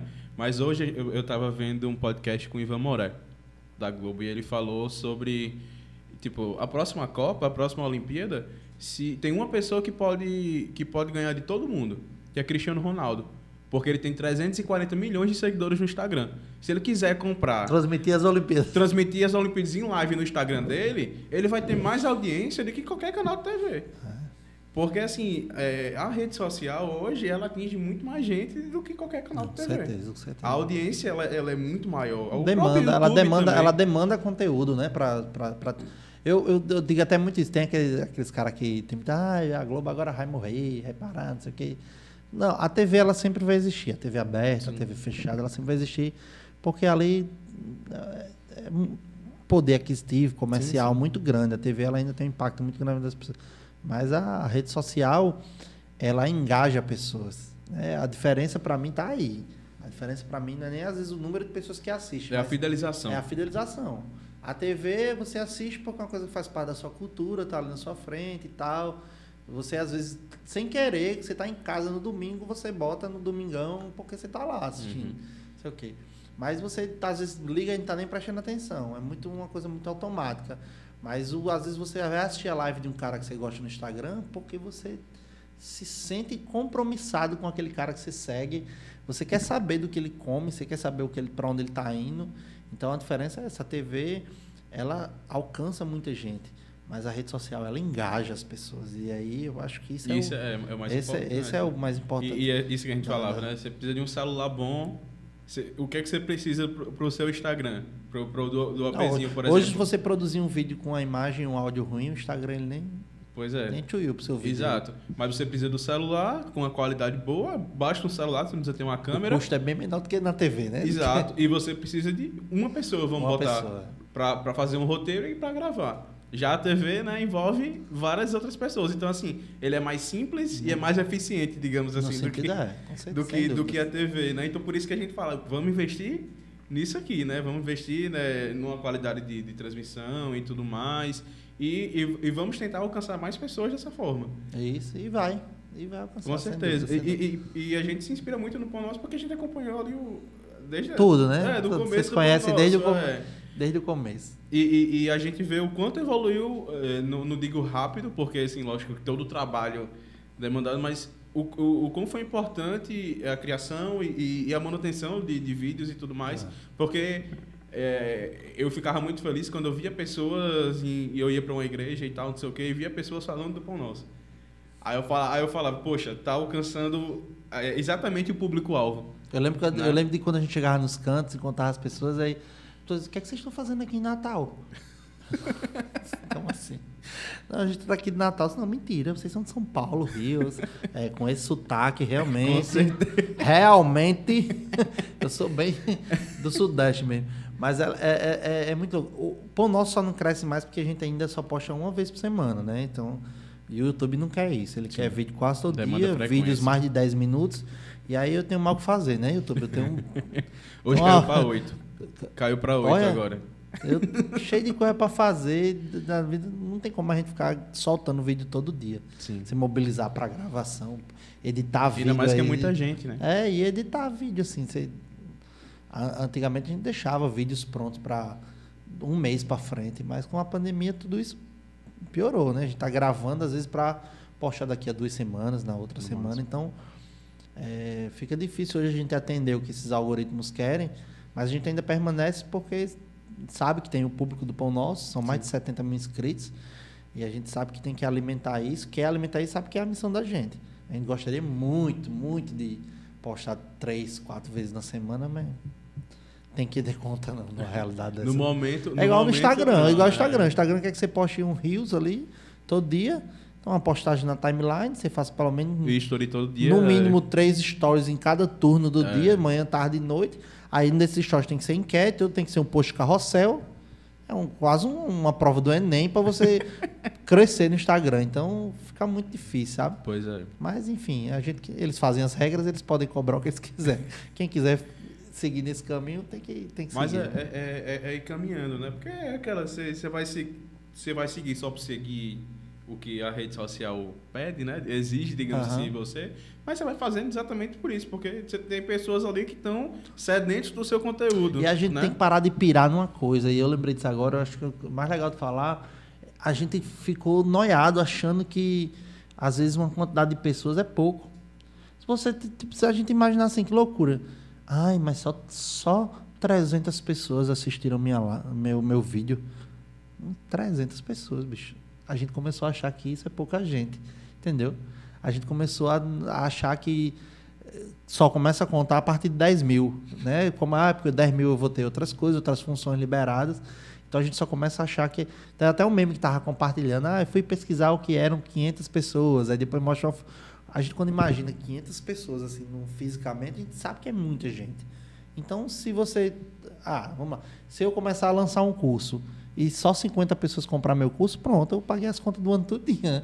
Acabou. Assim. Então, se eu estou evangelizando, é isso que você falou, se eu, uma vida é impactada, uma vida é salva, uma alma é salva ali, ou uma pessoa mudou de, de caminho, é muito significante. Então, a gente tem que sair dessa noia que a rede social impõe para a gente, para se preocupar como a gente está fazendo as coisas, como ela vai impactar qualquer vida que seja.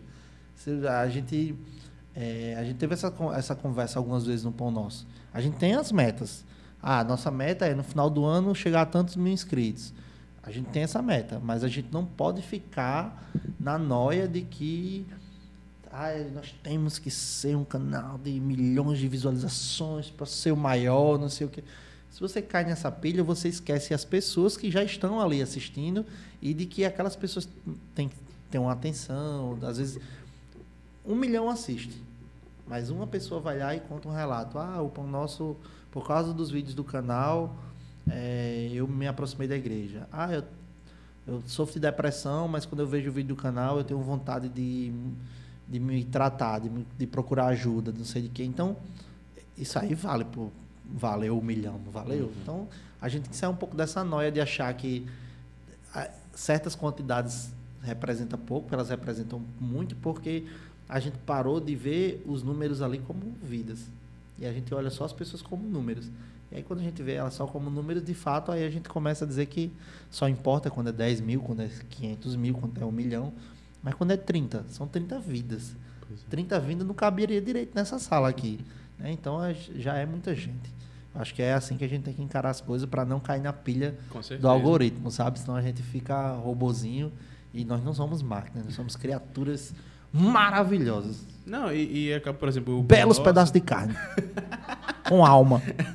E o pão nosso acaba que, que não é tipo a fonte de renda de vocês. Não, um exemplo. Nós não ganhamos nada. O nosso é pobre. Exceto o Marcelo, o componente que Marcelo é rico. Marcelo compra tudo.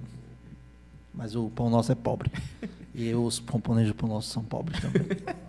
Então vocês têm que buscar coisas para ganhar dinheiro. Isso, e pedir a Marcelo. A gente pede a Marcelo.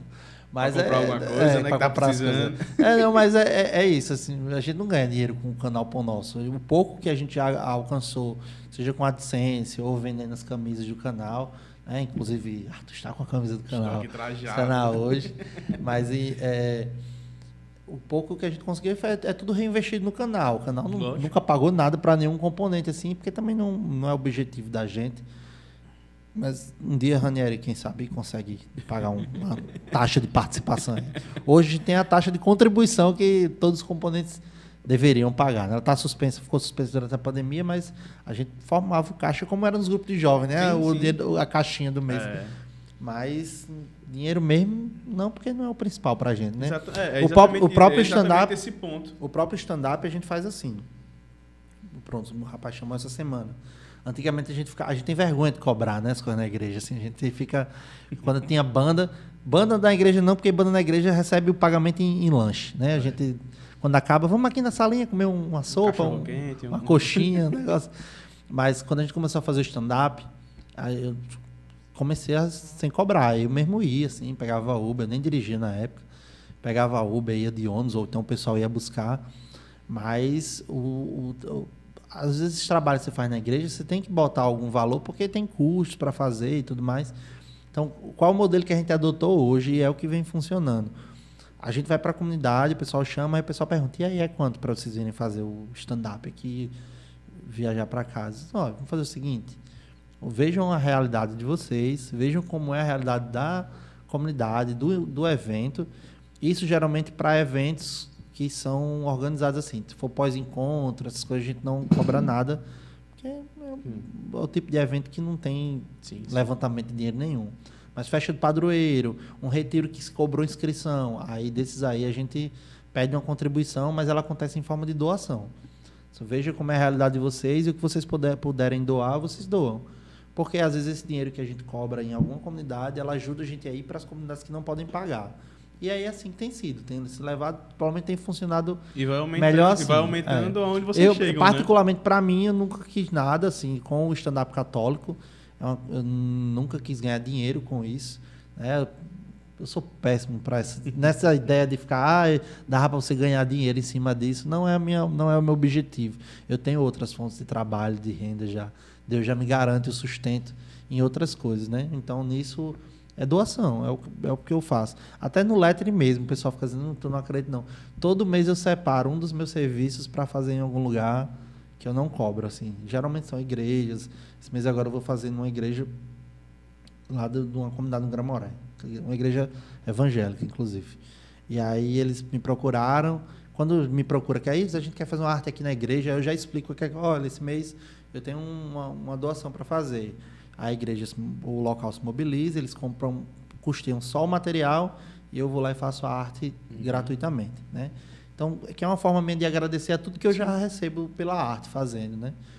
Então, é, é assim, porque se você ficar pirado demais com dinheiro, eu não, eu não sei, eu tenho uma relação com dinheiro meio Acho que eu, por isso que eu nunca vou ficar rico financeiramente, se depender de mim assim, não. Mas, mas tem sido bom, assim, dá, dá certo. Lógico. Não, e, e como a intenção, né? Como você falou, que você nunca teve intenção de ganhar dinheiro com, com stand-up. Como a intenção é você... Eu quero ganhar com curso, compre meu curso quando lançar. É, o curso aí eu quero. Aí sim, né? É, aí vai. Aí eu ganho é meu trabalho, é meu trabalho. Mas, mas acaba que, é, como você falou, a forma de doação, o custo de um, né, o que você recebe de um, acaba É como se eles estivessem doando para as outras comunidades. Isso é, Exato, acaba, é- é- acaba é ajudando permitindo, outra, né? acaba permitindo que a gente vá num pós-encontro, que, que não tem como a gente cobrar, ou em comunidades que são um pouco mais carentes, fazer isso, aí isso permite. Sim. E quando é para viajar, a gente pede para as pessoas custearem os custos da Lógico. viagem, né? Assim, ah, se é de avião, vão para as passagens, hospedagem, e a gente fica hospedado onde for, assim, casa das pessoas, enfim. E só e é só dá de comer a gente que a gente é. come mesmo, mas E quando é pra fora é mais fácil, porque às vezes você pode pegar mais de uma paróquia ali, da, da, da, da, da cidade, da região, É. enfim, né? Então você divide os custos, às vezes. Porque quem vai chamar de uma paróquia de fora, normalmente ele. vai- já, vai- tem, já tá ciente de que, Exato, que vai exato. custear. Então, isso. É, é mais fácil até você combinar com outras paróquias da região Ah. e tal, tudo mais. Você faz um- uma turnê, Uhum. né? Quem Então, sabe, quem né? sabe. Estamos abertos a turnês. Os turnês. Então, mas assim, é, é, é legal porque, é, como eu tava falando, alcança mais gente, né? Tipo, você, você, você tá saindo do mundo virtual, mas foi o mundo virtual que te levou a Ah, a estar encontrar ali, as né? pessoas. É. É, isso é, a, a concretização do, do, do projeto, né? Faz, faz parte. A gente fica muito feliz quando consegue. Quem, quem trabalha com, com rede social, com YouTube, é uma felicidade muito grande poder, às vezes, encontrar as pessoas pessoalmente, Sim. né? Porque é quando você tem realmente um feedback daquilo que você faz. No, no canal, a gente tem muito isso. Quando a gente viaja, que encontra as pessoas presencialmente, aí a gente sente, de fato, aquilo que a gente está fazendo, né? ah, aquele vídeo de você, não sei o quê, querem dar ideia, querem sugerir coisa. Aí na, na, nada se compara ao, ao, ao, físico ali, né? Você tá vendo a pessoa e dividindo a, com ela aquele momento. E a, e a gente que trabalha com internet sofre muito isso, né? Essa ausência de, de contato com as pessoas. A gente, ao mesmo tempo que a gente está conectado a tanta gente, às vezes tá a gente está muito é. solitário, né? Às vezes a gente está muito sozinho. E poder, eu sempre digo, todo mundo que trabalha com internet tem que ter alguma forma de, algum momento, fazer o que os, o que os blogueiros faziam. Ah, vai ter encontrinho, encontrinho, encontrinho do blogueiro, do youtuber, na praça de, da alimentação do, do. Vamos fazer um malha mídia ali, no meio aí, e se encontrar lá. Mas tem que ter esses momentos, porque é muito legal você estar com as pessoas presencialmente. Com certeza. E a gente, a gente falou muito assim do, do, do, presente e tudo mais, né? E como você entrou na igreja, assim, como, como, como iniciou sua caminhada mesmo, assim, lá atrás? Criança, em casa? Não, criança, na catequese. Eu tenho um irmão mais velho, meu irmão mais velho, Ian, ele participava da igreja lá da comunidade, tocava, cantava. Meu irmão era aqueles cara conhecido mesmo na igreja. Eu sempre conto isso no stand-up, porque é realmente que eu vivia lá em casa. Meu irmão era aquele cara mais conhecido na comunidade o bicho tocava, cantava, coordenava grupo de jovens. Eu acho que até os 14 anos de idade eu não tinha nome, eu era o irmão de Ian. De tão conhecido que meu irmão era. Não, o irmão de Ian. É o irmão de Ian. Não é, assim, é, ah, não, é o irmão de Arthur, não sei o que, é desse jeito. A, a gente mais novo é, é software, não, não é ser humano, não. A gente parece um Pokémon do irmão mais velho na igreja. e aí a gente. É, é, ele me botou na, na catequese, na primeira Eucaristia já foi quando eu comecei mesmo, foi na, na catequese da primeira Eucaristia. Acho que eu tinha de 11 para 12 anos de idade, quando eu fiz a, a, a, a Eucaristia. Era, era, na época era a idade que se fazia. Hoje é com 9 anos de idade, mas antigamente a gente fazia com 12, entre 11 e 12. E aí ele era meu catequista, meu irmão. Então, para mim foi muito fácil projetar a imagem de como eu queria ser na igreja, porque eu via meu irmão e todo mundo gostava dele, todo mundo era muito legal com ele. Meu irmão, esse meu irmão ele é, é, é, bem maduro, assim, ele é bem, mas ele era brincalhão, tocava, uhum. Mas ele era um cara muito sério, assim. Então ele mega admirado na igreja. Então eu ficava olhando aquilo ali, disse, meu irmão, esse bicho fica dando uns cascudos em mim em casa e a galera gosta de sal dele aqui. e aí eu, eu olhava para aquilo ali e criei um modelo. Então, meu irmão era meu catequista, eu quis ser catequista. Meu irmão, nas missas tocasse o que eu fui ser coroinha. Então, assim, a minha primeira experiência foi fazer a primeira Eucaristia. Depois que eu fiz a primeira Eucaristia, eu fiz perseverança ainda, porque eu não tinha idade ainda de fazer a crisma. Tinha que chegar aos 14 para fazer a crisma. Então, eu fiquei eu com, com 12 anos eu fiz a primeira Eucaristia, aí fiquei os 13 anos, os final dos 12 anos e os 13 anos, fiz dois anos de perseverança.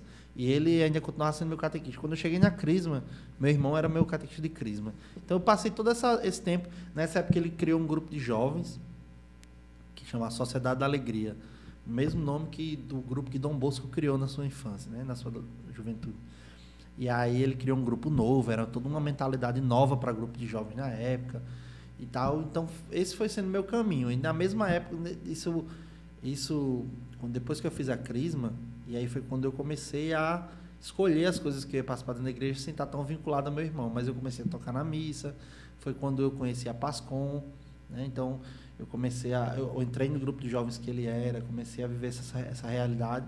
Quando eu fiz 15 para 16 foi quando eu entrei na Pascom. Foi minha primeira pastoral. Eu já tinha sido coroinha, já tinha passado grupo de jovens, já tinha é, já estava flertando ali com a, com a catequese, fiz, fui auxiliar de catequese durante um tempo, mas a primeira pastoral mesmo que eu encarei assim mesmo com mais responsabilidade, virei coordenador lá, foi a Pascom. Então foi, foi e aí daí para aí foi só depois passei muito tempo afastado da JS, quando saí dos grupos de jovens, e quando voltei para a JS, foi com a missão de virar coordenador um dia. Quando as meninas me cataram de volta, eu, eu fui tentar ajudar a, a, remontar o grupo, que eu tinha sido, Sociedade da Alegria estava meio capenga na época.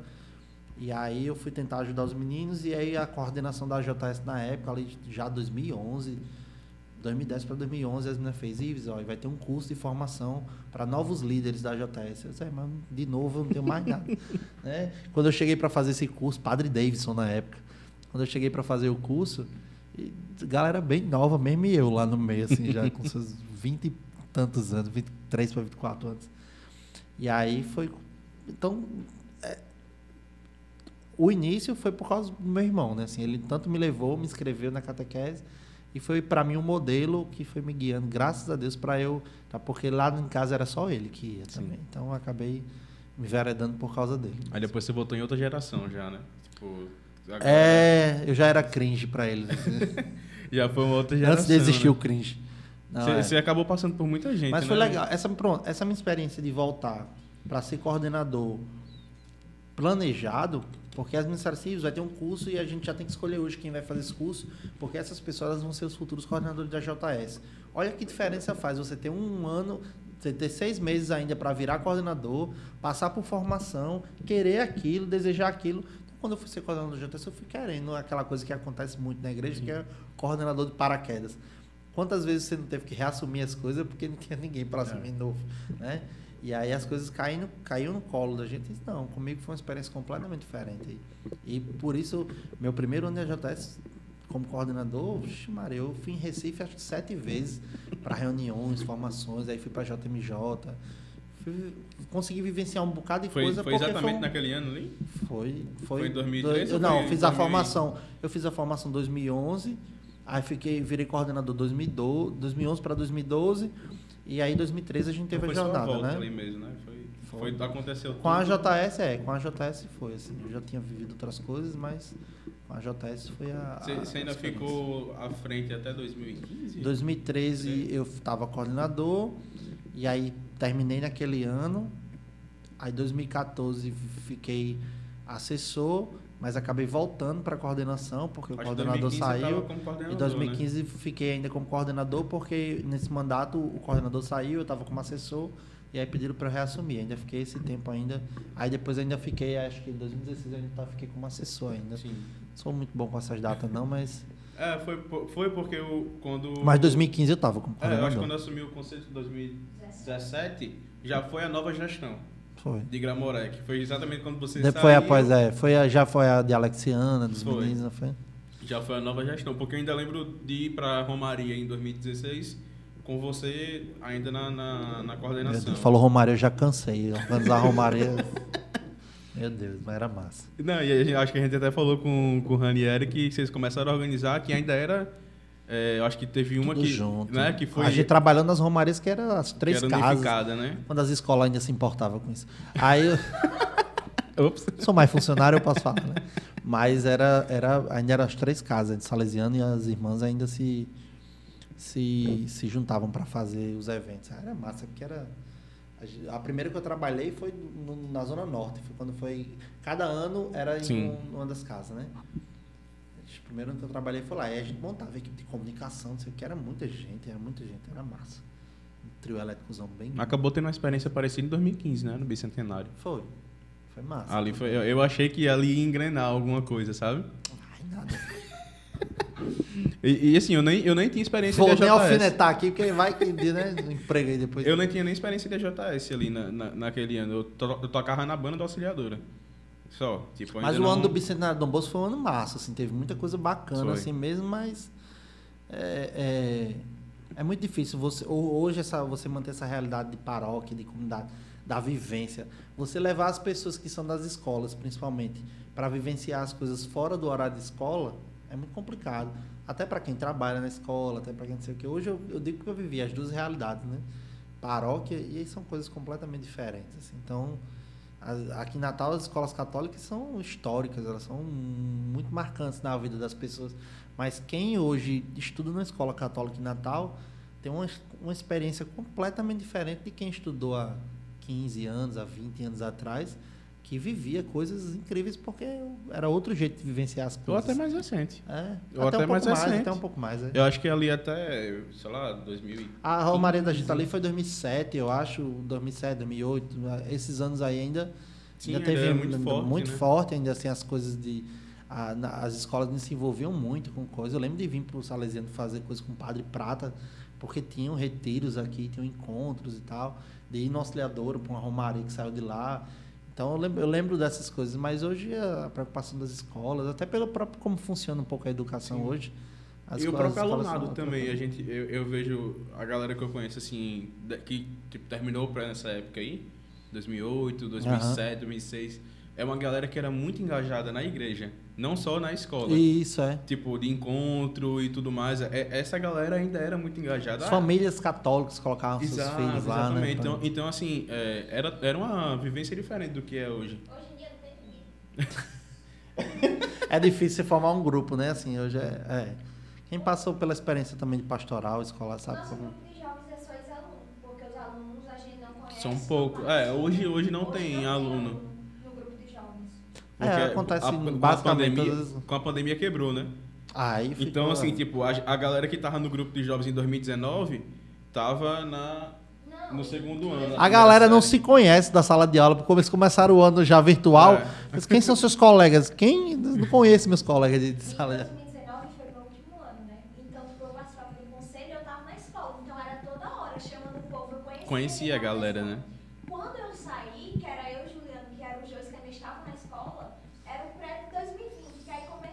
A pandemia, os a bichinhos. É. Os coitados, só os que participam hoje. Mas não tem mais. São ex-alunos já.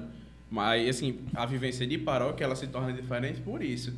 Porque a galera está indo para a paróquia. Então, ela vai exclusivamente para aquilo, né? Para a igreja. Vai, ela normalmente procura o grupo de jovens, né? Ah. Na escola, não. O grupo de jovens tem que procurar o aluno. né? E Tipo, você, até tem na- que, você tem que puxar. Até nas paróquias, assim, a, tá muito. A galera tá numa luta muito grande hoje para manter os grupos de jovens, assim, ativos. Eu, lá no lugar a gente tem experiência de grupos de jovens que são incríveis, assim, grupos que a galera. Porque qual era para mim a. a- a- eu, eu não gosto muito desse discurso de ah, antigamente era melhor, hoje. Não é isso. Mas qual era para mim a grande questão? Assim, nós éramos todos amigos, assim, nós éramos amigos que queriam se encontrar, que queriam estar perto. Então, se o grupo de jovem ele não desenvolve essa dimensão na vida do jovem, é muito difícil, porque não pode ser só um lugar que você vai, porque vai ter uma dinâmica, vai ter um momento de oração, e, certo? Mas e fora dali, fora daquele momento, fora da reunião de grupo de jovens, qual é a relação que esses jovens têm das vi- de vida uns com os outros? Então, para mim, o grande segredo do grupo de jovens foi criar relações verdadeiras.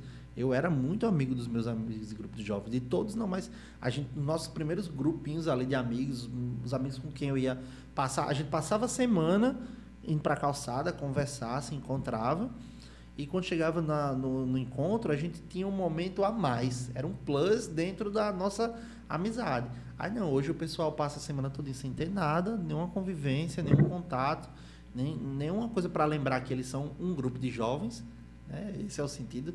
Ser grupo de jovens não é só grupo na hora da reunião. É um Não grupo é de só jovens aquele dia, né? então, quando tinha coisas na semana que a gente precisava se preocupar com a vida do outro, fazer um resgate, ou ir visitar, ou era aniversário, a gente ia cantar um parabéns na casa do outro. Então, a gente ali tava, também estava sendo grupo de jovens. E a gente dizia isso em todo canto. Ah, porque aqui é o, é o, é o SA, é o Cidade da Alegria, aqui é o JUC, aqui é tal. A gente ficava, ah, aqui é o, é o RJ, né? E morava todo mundo próximo também. Todo mundo próximo e a gente fazia esse esforço de continuar convivendo. Então, eu acho que o grande desafio, e aí por inúmeros motivos, né, seja o contexto de pandemia, seja hoje sociedade, seja hoje por causa da própria rede social, as pessoas elas se, se distanciam, na verdade, elas não convivem. Né? E você conhecer uma pessoa, né, saber quem é aquela pessoa, é muito diferente de você conviver com ela. É muito importante a convivência. Se você não tiver essa experiência, é muito, muito difícil você perseverar como grupo. Porque, porque o que é um grupo? São pessoas que se conhecem, têm um objetivo comum, elas são, têm interesses em comum e acabam ali trocando experiência. Então, para mim, é o que começou a faltar para que os grupos começassem a perseverar. Elas, hoje, por ter tanta possibilidade, mesmo à distância, poder trocar qualquer mensagem, as pessoas acharam que essas relações elas iam ser construídas da mesma forma, mas não. Uma relação que é só baseada em, em, em conectividade, internet rede social, falta. Ela falta alguma coisa. O ser humano ele é um ser de contato, é um ser de, de, de interação. Se ele não está com o outro em algum momento, fica faltando alguma coisa. E para mim isso começou a influenciar muito nos grupos de jovens. Quanto mais a gente teve possibilidade de estar online, menos a gente foi tendo de vivência, sabe? Como grupo. E aí É, é, a gente vê É, o quão é importante e o quão atrapalhou a rede social. A gente É. falou muito da importância do alcance da rede social. Tem que ter uma maturidade. Mas aí né? também Então, tem, tem o outro lado, né? Que acaba afastando também as E pessoas. Tem né? que se descobrir uma nova forma de fazer as coisas, né? Porque, porque é, é, começou a crescer tanto a- a- os movimentos de comunidade, né? Se você pegar comunidades como Shalom, comunidades como Colo de Deus, que por mais que sejam comunidades que estejam tão conectadas, sejam tão online, assim, elas estão online, é prioridade para elas a sua vivência de comunidade. O próprio nome já diz, né? Viver em comunidade. Então você tem que se encontrar com outro ali presencialmente para vivenciar o encontro com Cristo, para você vivenciar momentos de comunidade, tem que ser presencial, tem que ser presencial. E por isso que elas cresceram tanto, porque os jovens começaram a buscar nelas e encontrar naqueles espaços algo que é essencial para que eles vivam a experiência de, de, de comunidade cristã. E aí, quando, elas, quando eles encontram isso lá, eles permanecem, eles ficam. E, e- e você isso aconteceu demais. Um esvaziamento dos grupos de jovens nas, nas paróquias, nas comunidades. E eles começaram a entrar muito nessas comunidades tão conhecidas, tão famosas. Eu, particularmente, tinha uma, sempre tive uma preocupação, porque os jovens, quando eles entravam nas comunidades, eles se afastavam das vidas paroquiais. Isso acontece porque as comunidades pedem, pedem muito do jovem, assim, ah, você tem que entrar aqui no grupo de não sei de que da A comunidade. vivência, né? E é, e é importante, porque você está na comunidade, se você resolveu estar lá, Sim, sim. você vai participar cada vez mais. Mas aí isso foi. to- provavelmente quase todos que eu conheci que entraram muito nas comunidades e se engajaram. Graças, ótimo, porque a comunidade acolhe e, e coloca propósitos de vida, trabalha um projeto de vida nesses jovens. Mas por outro lado, todos os que eu vi seguirem o caminho da comunidade se afastaram cada vez mais das suas Das paróquias, né? Isso foi inevitável. Então, o que precisava nas paróquias, nos grupos de jovens que estão lá dentro das comunidades paroquiais, é desenvolver esse sentimento de pertença, trabalhar projeto de vida, trabalhar propósito, trabalhar engajamento pastoral, para que esse jovem ele tenha um caminho, um itinerário de vida que acontece. O, o- grupo de jovens ele é para ser temporário. Eu escutei o, o- o nosso dos antigos reitor mor, né, o padre Pascoal, ele dizer isso. É, A pergunta, que inclusive fez essa pergunta foi Ranieri na jornada, na entrevista com ele fez. Padre, por que a JS não é um grupo oficial da família salesiana? Né? Na época ele perguntava isso, que não era oficializado. Por que não é um, um grupo oficial da família, como cooperadores, como os ex-alunos são? E ele dizia assim, porque é para ser temporário. Não é permanente. Nenhum jovem vai ficar num grupo de jovem da JS. O jovem não vai ficar na JS permanentemente, né? ele tem que sair uma hora para ele ir para outras coisas. Ou ele vai virar um cooperador, ele vai virar um salesiano, ele vai entrar no seminário, ele vai ser uma irmã, ou ele vai se engajar no grupo de ex-alunos. Então, e, e- e é para ser temporário, mas tem que apresentar um itinerário de vida. A gente, quando foi para as formações, a gente trabalhava projeto de vida, a gente trabalhava todas essas coisas, porque enquanto o jovem está naquela experiência, ele está sendo também formado para o que vem depois. E aí os grupos pararam de trabalhar essas coisas, pararam de oferecer essas coisas.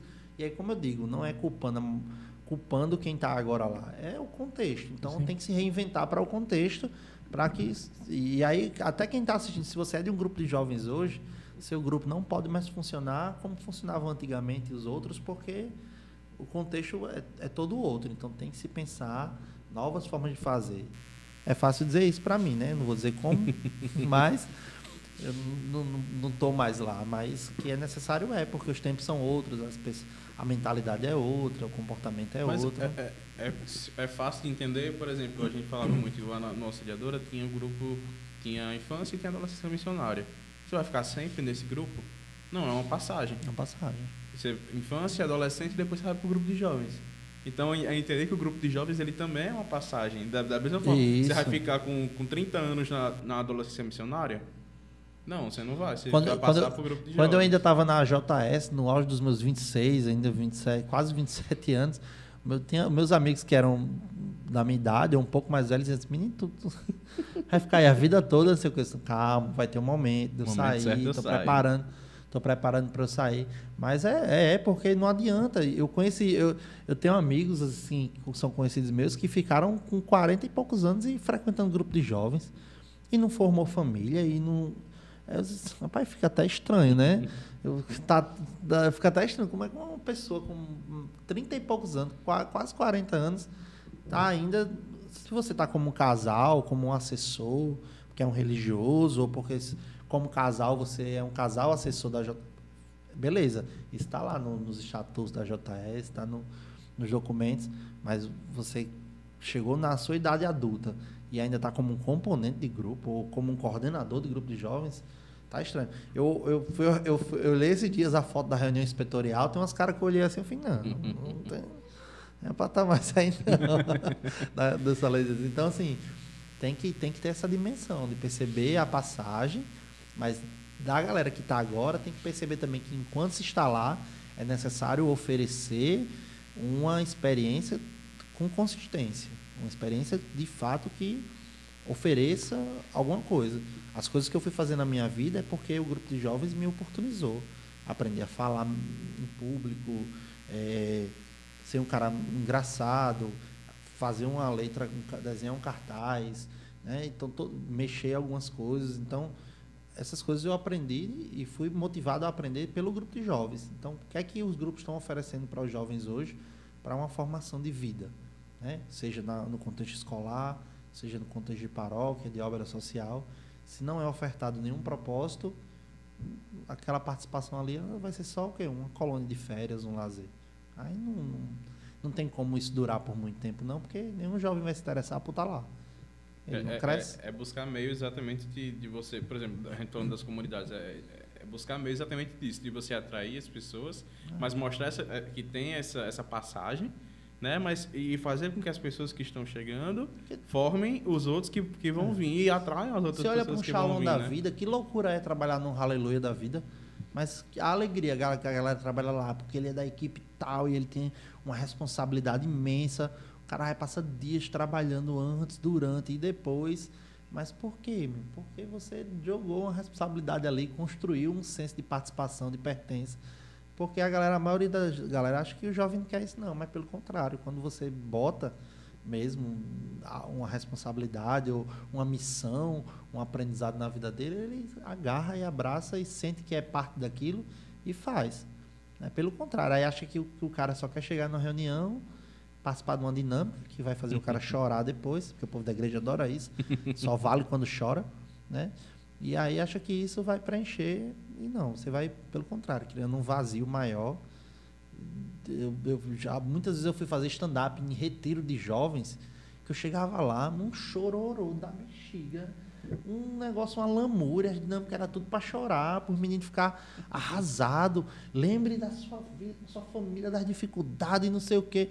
E eu olhando assim, meu Deus, para que isso? O cara tá no auge da juventude, assim, tá novo. E você podendo trabalhar coisas positivas para motivar, para estimular. Aí o menino vem para lá, parece que ele tá num fica, fica, fica abrindo feridas e criando outras feridas, muito mais do que oportunizar ele propósitos, saídas. Então, eu, pelo menos, tento pensar por esse lado, né? Aproveitar essa força, esse vigor da juventude para colocar eles para produzirem, para criar. Se você coloca o jovem na, na roda mesmo para ele decidir criar, só sai coisa legal, sai muita coisa legal. Porque tem energia de sobra ali para queimar. Aí se você não oferece nenhum, essa energia vai ser gasta com um bocado de besteira, coisa, né? é. Com outras coisas. A mente trabalhando a mil ali, então, não? a- a- é, é extrair o máximo possível disso, né? Exatamente, e tem, viu? E sai coisa boa. A gente, acho que pela hora aí, eu já 20 para as 10. Eita, rendeu. viu? É, Rendeu e a gente, assim, eu, eu sinto que a gente ainda tem muito que, o que conversar. Por isso que eu falei até Se de. deixar, se deixar, se pai. deixar, de, de, de chamar. A gente quer muito fazer isso, de cham- fazer esse, esse mashup. De trazer Fazer, aí fazer. pessoas que. Porque a gente sabe que, que o assunto ele rende muito, né? Cabe uns, E- cabe uns quatro aqui do pão nosso. Cabe. Botar aqui uns quatro aqui Cabe. do pão nosso. né? E, e Ranieri até falou. é, Traz pode Marcelo, trazer o povo. Traz Marcelo. Marcelo é maravilhoso. Marcelo é maravilhoso. Ele Ele fala vai assim, bancar nosso jantar. Ele bancar vai o pedir o jantar. jantar aqui, vai É. pagar o jantar. Estou assumindo esse compromisso aqui em nome de Marcelo, do canal Pão Nosso, ele pagar o jantar aqui no dia que a gente vier de novo aqui. Mas, mas é massa, show de bola. É, a, a gente, a gente fica, fica feliz em, em ter contato com pessoas que, que, estão- que já vivem o que a gente começou a viver agora, né? Porque, assim, a experiência de grupo a gente já teve aí muito parecida, Aham. né? De uma caminhada muito massa. e, e conhecer mais um pouco, mais a fundo, né, do que a gente já sabe que você faz. Mas conhecer mais a fundo como funciona e tudo mais, eu acho que é, é inspirador realmente, né? Eu fico, eu fico feliz demais em, em poder ter essa, essa oportunidade. Né? E com certeza foi de, de, grande, de grande valia a noite de hoje.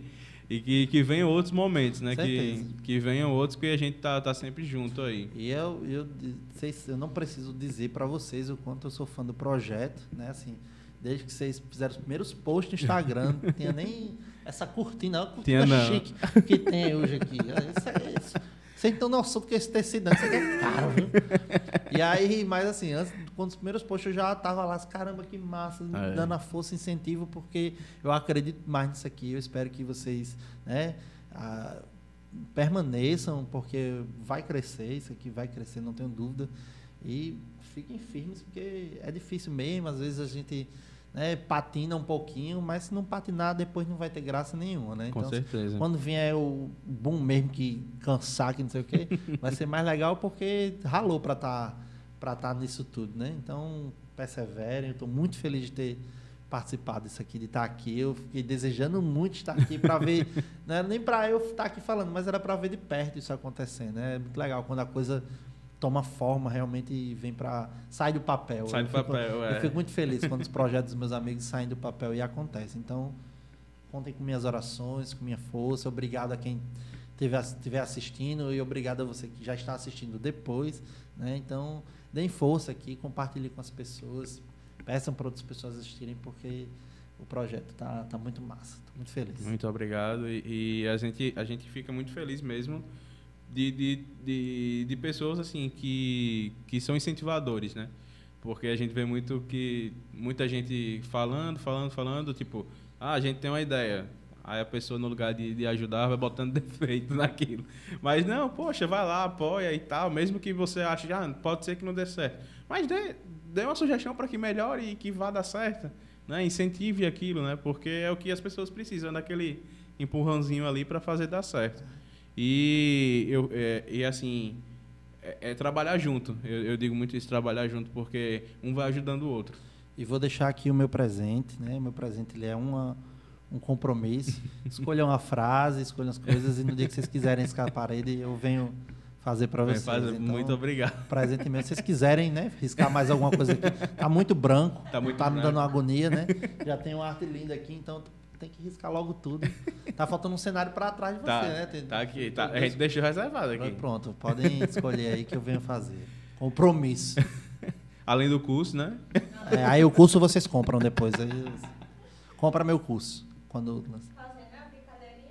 Se a gente tem algumas perguntas aqui. Eita, bate-bola, jogo é. rápido.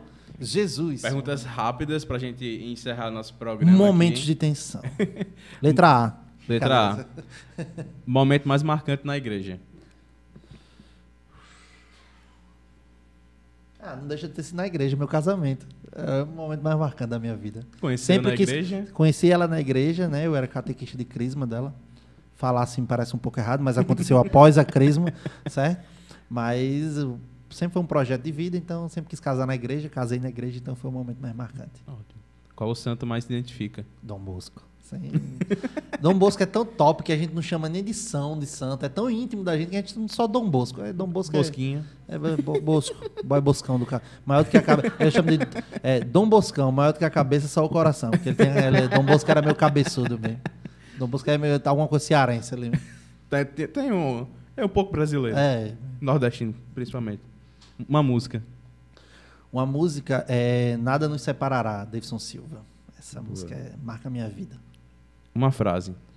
Uma frase. Sejam alegres. Dom Bosco também, tá? acima de tudo. Sejam alegres. Chegou no céu, encontrou Jesus, vai falar o quê? Fala, boy! Boy JC! Eu, você, eu oro assim, eu converso com ele assim, quando eu encontrar com ele, assim, meu irmão, você me deixou entrar mesmo.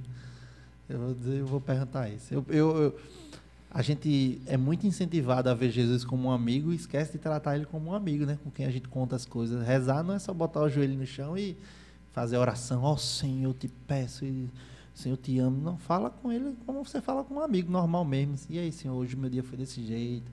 tá ralado, vice, não sei o quê. Conta, conta mesmo. É assim que você cria intimidade com É. Jesus. né? Ou boy JC, como eu gosto de, de falar. Espero que ele não se chateie. com isso. Quando chegar lá, a gente vai discutir. Se eu chegar lá, eu vou saber que ele não se chateou. Boa. É, acho que vai ter sido uma, uma resposta, né? Ou então o Pedrinho vai deixar eu entrar só para levar um carão. Não, tchau. Então, Deixa eu falar, falar pelo menos com o Dom Bosco. é, deixa eu trocar pelo menos ideia aqui com o meu pai mestre. né? A gente gosta de encerrar né, nosso programa com, com pedidos e agradecimentos, né? Então a gente, a galera que está aí no chat, mande aí seus pedidos, seus agradecimentos, para que a gente possa fazer uma oração no final para de pelos nossos pedidos, para que a gente não deixe perder, né? É, é, esse momento de, de, de pedir, de agradecer pelo nosso dia, pela, pela nossa vida, né? Super importante. Lê aí a mensagem de carinho que tem pra ele. Eita, mensagem. Ah, tem uma mensagem de carinho de cara. Sandra Nobre, Sandra. nossa tia. Ah, que acompanha aí no Pé de um Programa. Ela disse: Ives, você é um homem super versátil, católico e bastante criativo. Vencedor do Covid. Não era o seu momento. Agora é seguir em frente, como você já está fazendo. Muito obrigado, viu, Sandra. Eu, fico- eu só fico muito sem jeito. Parece não, mas eu sou tímido. Eu sou tímido. Eu fico mais muito grato, muito feliz. Todo carinho e oração agora pra mim. Eu vou colocar a Sandra em minhas orações hoje. Amém. E, e, e o. E o Jefferson, Jefferson, Jefferson aqui? Não, não perdoa, Jefferson. Você devia estar aqui. recadinho. Diz que ele é top e inspira muito nós. Ele é. Jefferson. Não está aqui, mas dessa eu vou, vou agradecer e vou dar passeio, porque eu quero seu crescimento. Estou feliz com seus projetos que me encontraram aqui. Um abraço, um cheiro. Saudades. É, você tem algum projeto novo para ser concretizado? Tenho os cursos que eu estou montando, né? Mas eu tenho muita vontade. E aí, já voltando para o humor católico, eu tenho um projeto que está no papel, né? Tem que escrever melhor, que é um espetáculo de humor, não de stand-up, mas é um. Ele é stand-up, mas é um espetáculo de humor com personagens. Eu vou entrar em palco com outras pessoas. Nós vamos fazer textos de stand-ups, mas de personagens específicos. Ah, tem um texto que é é de um padre muito bravo, muito irritado, assim. E ele vai. O texto de stand-up ele é feito por vários personagens. Eu interpreto alguns desses personagens. Ele é muito. Parece uma terça insana que tinha no teatro, os cara, uns comediantes faziam. E aí eu tenho muita vontade de montar, mas aí não vai ser só eu. Vou chamar outras Sim. pessoas que fazem. São humoristas, são humo- humoristas com personagens, mas todo católico também. Massa. Tenho muita vontade de fazer essa. Tá, a ideia está um pouco no papel, ainda tem que escrever melhor os textos, os personagens, mas esse é o que eu gostaria de sair rodando mesmo assim, fazendo. E a gente está na esperança de realizar o Pelo Amor de Deus 2, né? Dois. Então, assim, Sim. A gente teve a felicidade de aprovar o projeto por uma lei municipal, que ajuda muito. Mas a gente remarcou para o próximo ano e está na esperança de ter tudo certo de acontecer. São os dois projetos mais importantes. E o outro projeto que eu tenho com o Ranieri, que está ainda em segredos aí, Hum. que a gente quer soltar depois. Quem sabe, quem sabe com exclusividade aqui. Com exclusividades aqui, vocês acompanham, será? Será? Então, gente, é, deixa aí seus, seus pedidos e agradecimentos para a gente encerrar nossa live. É, a gente vai fazendo os nossos por aqui enquanto vocês mandam aí no chat. E aí, Ives, grande Ives, tem algo para pedir, algo para agradecer? Eu vou pedir pela saúde de todas as pessoas. Eu acho que quando a gente está com saúde, a gente tem forças para pedir tudo. Então, pedir especialmente pelas pessoas que ainda estão enfrentando o Covid, né? É, tanto pelas pessoas que sofrem pela doença, mas pedir também pela vida das famílias, porque a família sofre muito. Eu vi minha família né, enfrentar isso, especialmente minha esposa. Então, pedir pela vida das pessoas, para que Deus as proteja, as dê força nesse momento e principalmente para que cada vez mais pessoas possam ser vacinadas né, e possam, a gente possa vencer logo essa pandemia, esse vírus, para a gente ir retomando aos poucos a nossa vida como está acontecendo aos pouquinhos, mas com toda a segurança e então, que Deus possa olhar por todas essas vidas. Com certeza. Eu queria pedir, já que você falou é, das pessoas com Covid, é, das pessoas pós-Covid, como, como você, por exemplo, meu tio, o marido da minha tia, ele também Uhum. teve internado com 90% de comprometimento. Não chegou a ser, a ser entubado, mas assim, a gente sabe que os comprometimentos, É, quanto mais altos, mais pior é a altos. recuperação. O pós depois, é né? difícil. Então, assim, às vezes você sofre muito. Eu tô 60 e ah, já, fica Exato. Então, assim, é pedir pela, pela recuperação dessas pessoas, porque não é só aquele momento ali do, do hospital. Pois ele, é- ele é muito complicado, né? Então, assim, que as sequelas, a lógico, a vida é o que mais importa, mas que as sequelas sejam mínimas, né? E que, que consiga voltar à vida ativa, como, como você já está voltando. Então, pedir pela, pela sua vida, né? Pedir pela, pelas suas realizações profissionais, pessoais. Amém. É, por Ariane, né? Que, que é uma pessoa querida pelo Eu casamento gosto, de eu vocês. gosto, eu gosto né? dela. Eu, eu imagino. Pessoa legal. imagino. Então que Deus possa, po- possa entrar cada vez mais na casa de vocês e, e na vida de Amém. vocês. Pedir né, pela saúde de todos, pedir pelas nossas famílias, é, por vocês que, que acompanham o nosso, nosso canal, né, pedir para que, que a, a gente consiga estar tá, tá pass- transmitindo e passando a mensagem, que é, que é o que mais importa, né? E, e é isso. É, é agradecer mesmo por, por tudo que vem acontecendo. Maria. Boa. Você- Sim, é, pedir pelo ano de falecimento da, da nossa bisavó, né? Que ano passado, em, em meados de, de, de pandemia, veio, veio a falecer, já nas vésperas dos seus 100 anos. Eita. 99 anos, ela, ela descansou. já estava tudo Tava preparado para a tava festa. merecendo. É, e, e assim, ele já não falava e tudo mais, então assim, foi realmente um descanso. Descanso. Ela foi para o hospital, depois ela veio- voltou para casa, voltou para o hospital e, e descansou. Então, assim, mas pedir pelo ano de falecimento dela, que são saudades que ficam, né? São momentos que, vividos Certeza. e tudo mais. Então, pedir, pedir por ela. É, tem uma pessoa especial aqui, né? Que, que mandou seu, seu pedido, foi Juninho. João Pessoa. Juninho. Ah, Juninho. Montgomery Montgomery Simão. Júnior. É, agradeço pela vida e pelas amizades que Dom Bosco me presenteou. Realmente é, são presentes. Não, ele é maravilhoso. Vou estar em João Pessoa agora, 9, 10, 11 e 12 de outubro, viu, Juninho? Vamos tirar um dia para me levar para passear e você paga. Olha, Júlio, a gente pode marcar. Eu agradeço a Deus desde já o lanche que Juninho vai pagar. Já tá com Deus, então você não pode. Tem Juninho e tem a Alessa pertinho. então A Alessa, já mandei uma mensagem para a Alessa hoje dizendo isso também. Eu quero ver sua avó. É. Né? Eu, não, eu já disse, ah, com certeza. com certeza eu quero ver a avó dela. E a avó dela cozinha bem pra caramba. Eu já tô, tô imaginando, já sou muito pidão de comida. Sandra falou pelas palavras, belas palavras, Ive, muita saúde e paz para todos vocês. Obrigado pelas orações. Amém. Amém. Né, meu- minha- ela falou obrigado, Arthurzinha. Sequelas existem ainda em Arthur, mas vão sumir cada vez mais. Amém. E Juninho falou, bora, não a parte do lanche. Pessoa não... Cancelar minha não viagem. faça isso. Cancelar minha viagem. Mas é, eu vou aparecer também para comer, tá, Juninho? Então, assim, sim. É, que, é o mínimo que a gente faz para uma pessoa. Né?